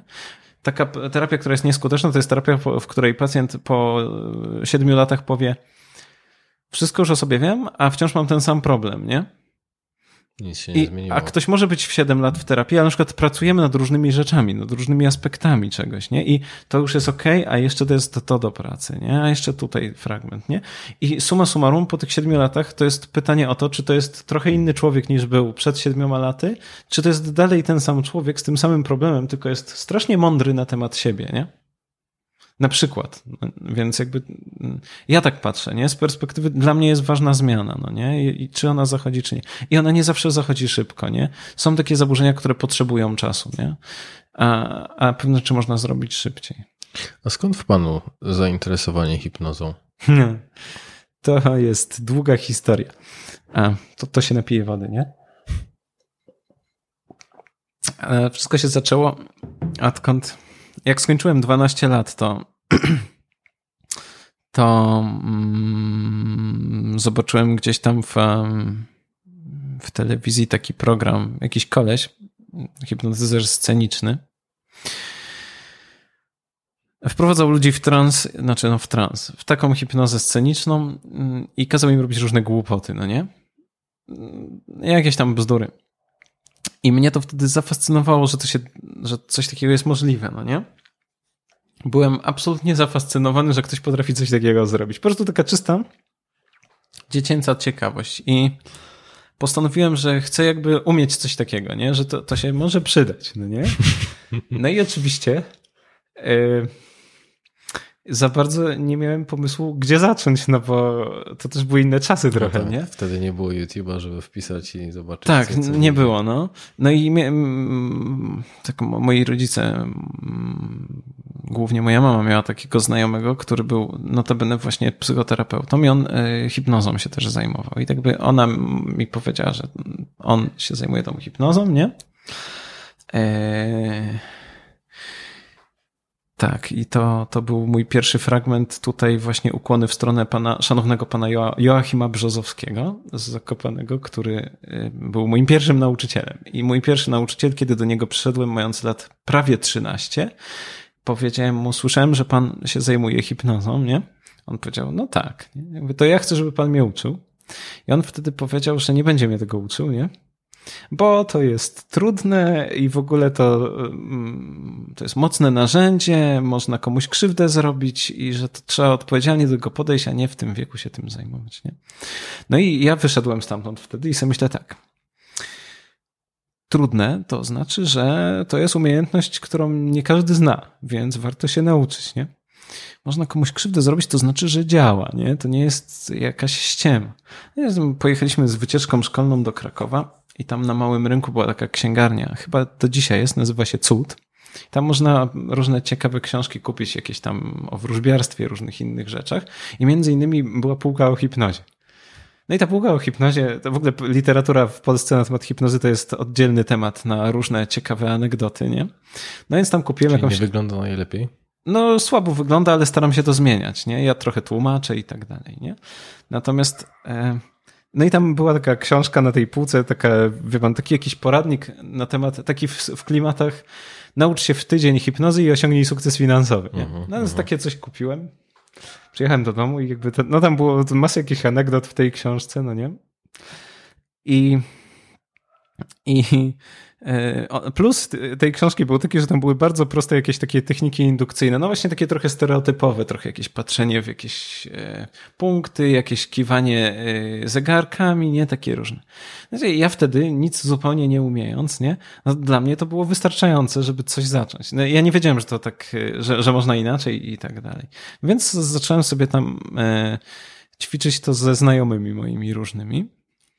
No i tam różne rzeczy żeśmy robili, co żeśmy głupiego gdzieś wy, wynaleźli, typu na przykład, że y, ktoś tam zrobił jakieś doświadczenie hipnotyczne, typu, że położył komuś tam monetę na, na ręce i wmówił mu, że ta moneta gorąca jest, no i że, że pojawił się ślad poparzenia, no to tylko losowaliśmy, komu będziemy dzisiaj z, z naszej grupy eksperymentalnej robić taki dowcip, nie? No i sprawdzaliśmy, czy się nam uda na przykład kumpla poparzyć, nie? No oczywiście nie udało się, ale że ciepła się zrobiła mu ta moneta, to czuł, nie? Tylko niestety oparzenia nie było. Mówię to oczywiście z pewnym rozbawieniem. No, nie? no i tak sobie tą hipnozę tam mm, zgłębiałem, e, różne dziwne rzeczy robiąc po drodze. I e, w pewnym momencie trafiłem na, mm, na. No bo jak się zgłębia hipnozę, to gdzieś tam w końcu w ramach jakichś anegdot, czy gdzie indziej w jakiejś książce się trafi na postać Miltona Ericksona, nie? Wtedy Ericssona w Polsce w ogóle nie było, w sensie takim, że, że dzisiaj też go nie ma, ale wtedy nie było w ogóle, a dzisiaj przynajmniej jest w miarę jako tako przetłumaczony lutowy człowiek. Mówię o książkach, nie? Ale ja szczęśliwie znałem biegle angielski, więc y, poprosiłem mojego starszego brata, żeby mi tam przywiózł z Anglii książki. No i on przywiózł mi pierwsze książki Eriksona.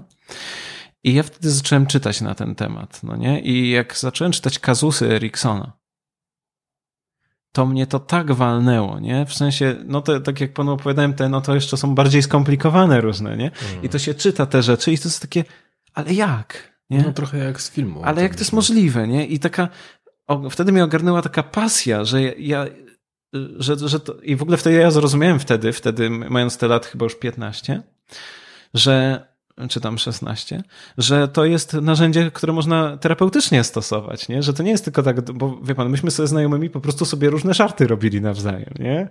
Tam przenosiliśmy się do jakichś rzeczywistości dziwnych, różne takie rzeczy. Dzięki temu swoją drogą nauczyłem się pracować w głębokich stanach transowych, no bo do tego oni halucynowali, czy różne rzeczy żeśmy robili ciekawe, no nie? E, takie w ramach zabawy. E, więc oswoiłem się z samym zjawiskiem hipnozy, po prostu bawiąc się nim jako dziecko, nie? Natomiast później, e, analizując Eriksona, do mnie dotarło, że, to, je, że to ma jakąś wartość, nie? Poza tym, że można się dobrze bawić, no nie?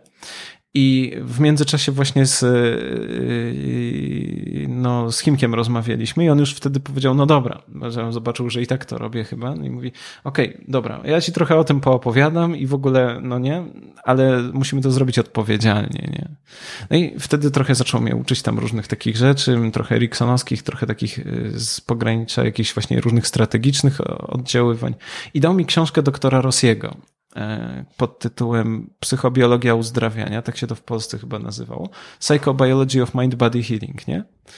E, I to była taka książka, która opisywała proces hipnotyczny z perspektywy neurobiologii i psychofizjologii, no nie? Czyli jakby doktor Rossi opisywał różne procesy hipnotyczne, tam, a potem mechanizm, który za tym stał.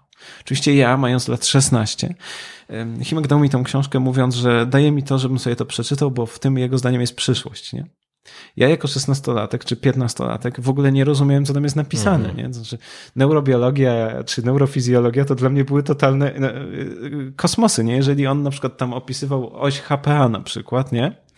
Czy jakieś inne różne miejsca, czy połączenia różnych, no nie, mózgu z jakimiś organami w ciele, to przecież dla mnie, ja nic nie rozumiem. Ja nawet nie wiedziałem, że mamy takie rzeczy w głowie, nie? Jak on tam pisał na przykład o układzie limbicznym, ja musiałem sprawdzić w encyklopedii ze 70 któregoś roku PWN-u, takiej czterotomowej, co to jest układ limbiczny, nie? I takie różne rzeczy. No więc oczywiście zero, zupełnie nietomność, nie? Ale doktor Rossi napisał tą książkę w sposób bardzo przemyślany, bo on napisał tam właśnie różne anegdoty, czy różne jakieś tam takie rzeczy, które można zrobić tą hipnozą, a potem te, te mechanizmy, no nie? Jak, jak to mniej więcej działa. Więc dla mnie to było pro, prosta sprawa, nie?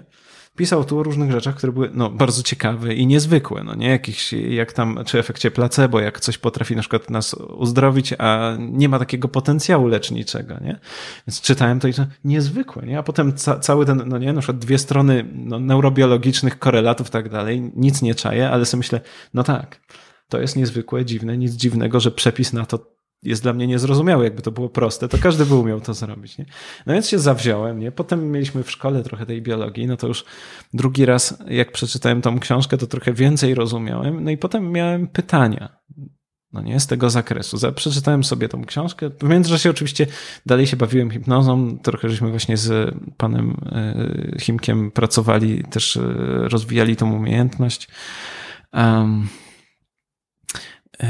no i, e, i co?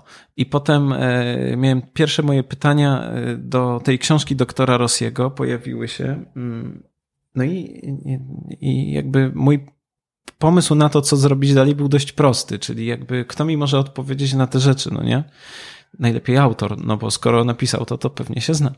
No, najgorzej mi nie napisze, no nie? Nic. No więc ja wtedy napisałem mu te pytania i on e, odpisał po kilku godzinach, chyba dwóch godzinach czy coś, przepraszając mnie, że z takim opóźnieniem piszę, no nie?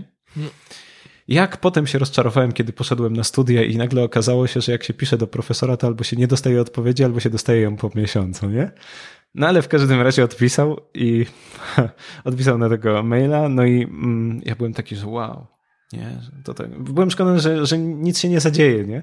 Ale odpisał, byłem zadowolony, zgłębiałem dalej. Nie? No i potem, i potem poszedłem na studia psychologiczne po to, żeby móc pójść y, na studia podyplomowe nie? z psychoterapii, tak żeby się hipnozą zajmować i żeby pojechać do Phoenix w Arizonie, szkolić się um, uczniów e, Miltona, nie? E, żeby jakby móc z pierwszej ręki zgłębiać te rzeczy. No i potem to już tak poszło, nie? Stopniowo coraz bardziej i do dzisiaj, no nie? Zagłębiam się coraz bardziej w te rzeczy i to jest coś, co mnie nie puszcza, w sensie takim, że y, jak y, zacząłem czytać Eriksona w wieku tych lat tam bodajże 16 czy, czy, czy, czy, czy 15, to mnie to walnęło tak, jakby mi ktoś kijem baseballowym przyłożył od, mhm. od strony głowy, nie? I tak trzyma mnie do dzisiaj i za każdym razem jak o tym mówię, to aż cały chodzę, nie? Bo... No właśnie też miałem powiedzieć, że kurczę, fajnie, e, e, ja strasznie lubię rozmawiać z ludźmi, którzy są taki, tacy pełni pasji w kontekście tego, czym się zajmują i ja to mhm. właśnie mocno widzę w Panu, że tak w momencie, kiedy zadałem już pierwsze pytanie, to widziałem, że, no, że to jest trochę jakby opowiadał Pan o części siebie w tym wszystkim. No bo to trochę tak jest, że ja to właściwie jakoś tak robię od zawsze, nie? Mhm.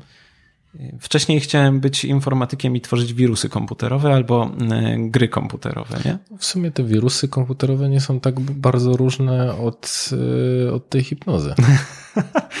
Intencja jest trochę inna. Mhm. Też się umówmy, że na początku jak się zacząłem ciekawić hipnozą, to jakby mój pomysł na to, co ja z nią zrobię, był trochę inny niż później. Czyli nie? sukces jakby... finansowy w tydzień? Nie, nie, te, te, tego nigdy nie miałem takiego pomysłu, nie? Natomiast bardziej ona, ja to bardziej na początku zgłębiałem po prostu z takiego czystego fanu, nie? Że zobaczymy, jakie dziwne rzeczy da się zrobić, nie?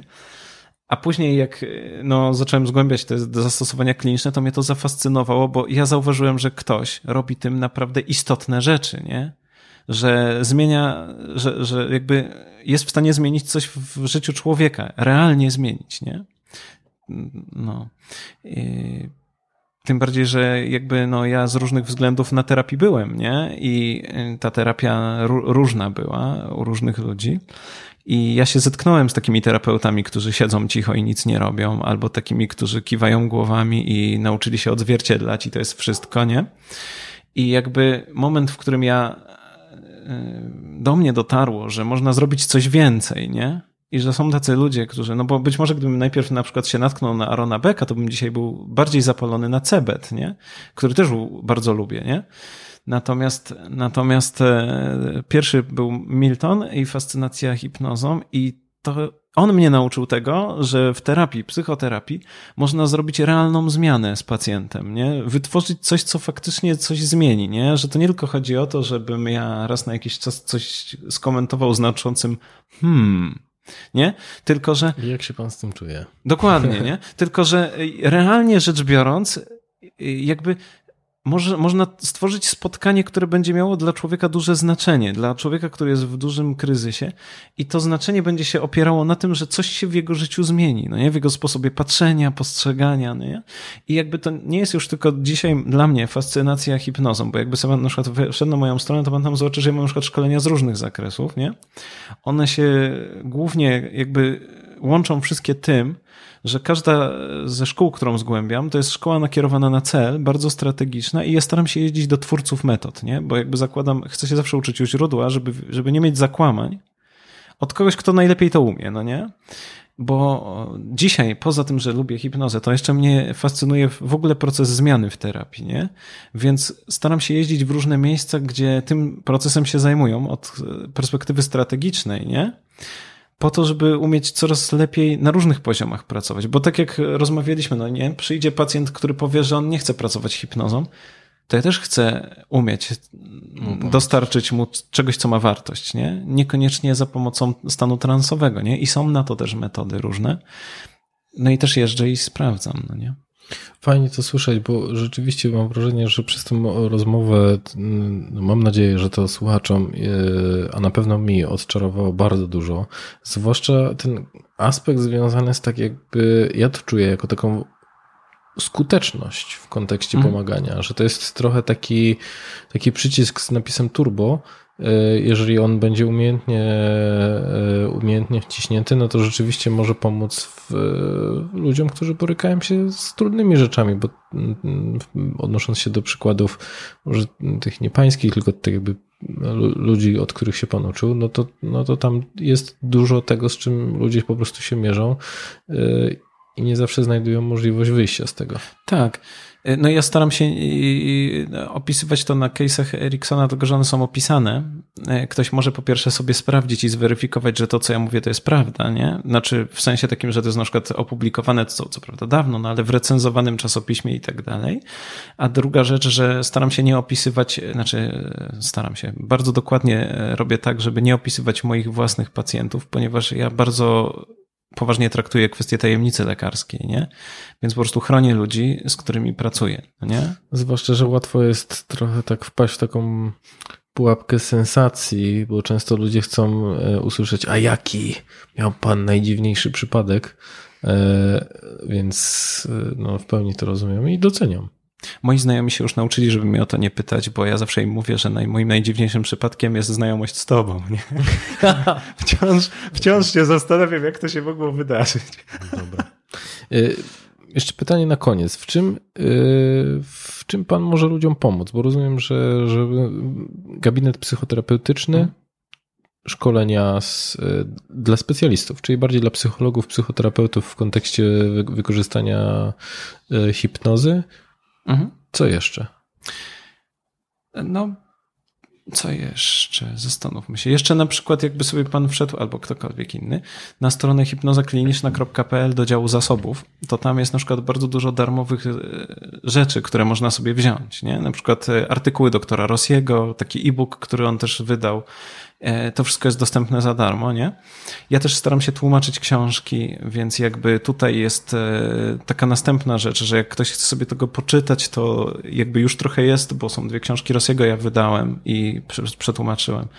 E, I, I, będą książki, będą dodatkowe, no bo kilka projektów fajnych wydawniczych też mamy teraz, które pójdą niedługo. Co tam jeszcze ważnego?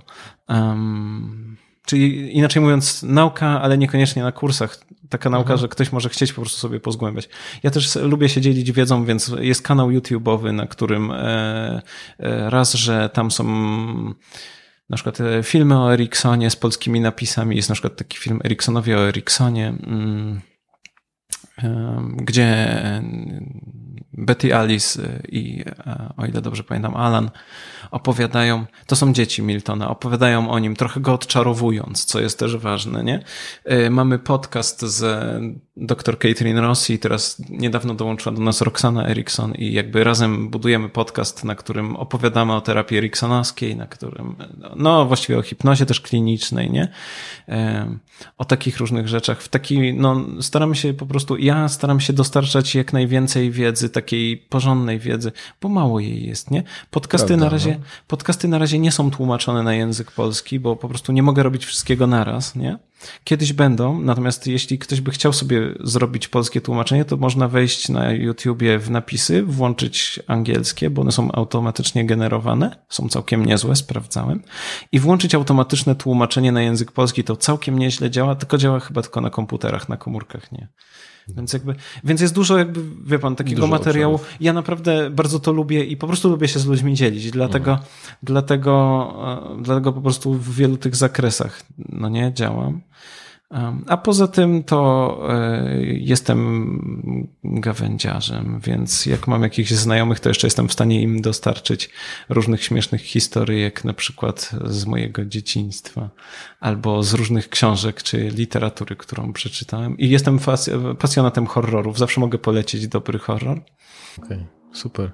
No to co, to dziękuję bardzo za, za to, że mogliśmy porozmawiać i zgłębić ten temat hipnozy tak mocno naukowo. Także super, dziękuję super, bardzo. Dzięki, cała przyjemność po mojej stronie. Ekstra. Słuchasz podcastu charyzmatyczny. Zasubskrybuj, daj kciuk w górę lub skomentuj.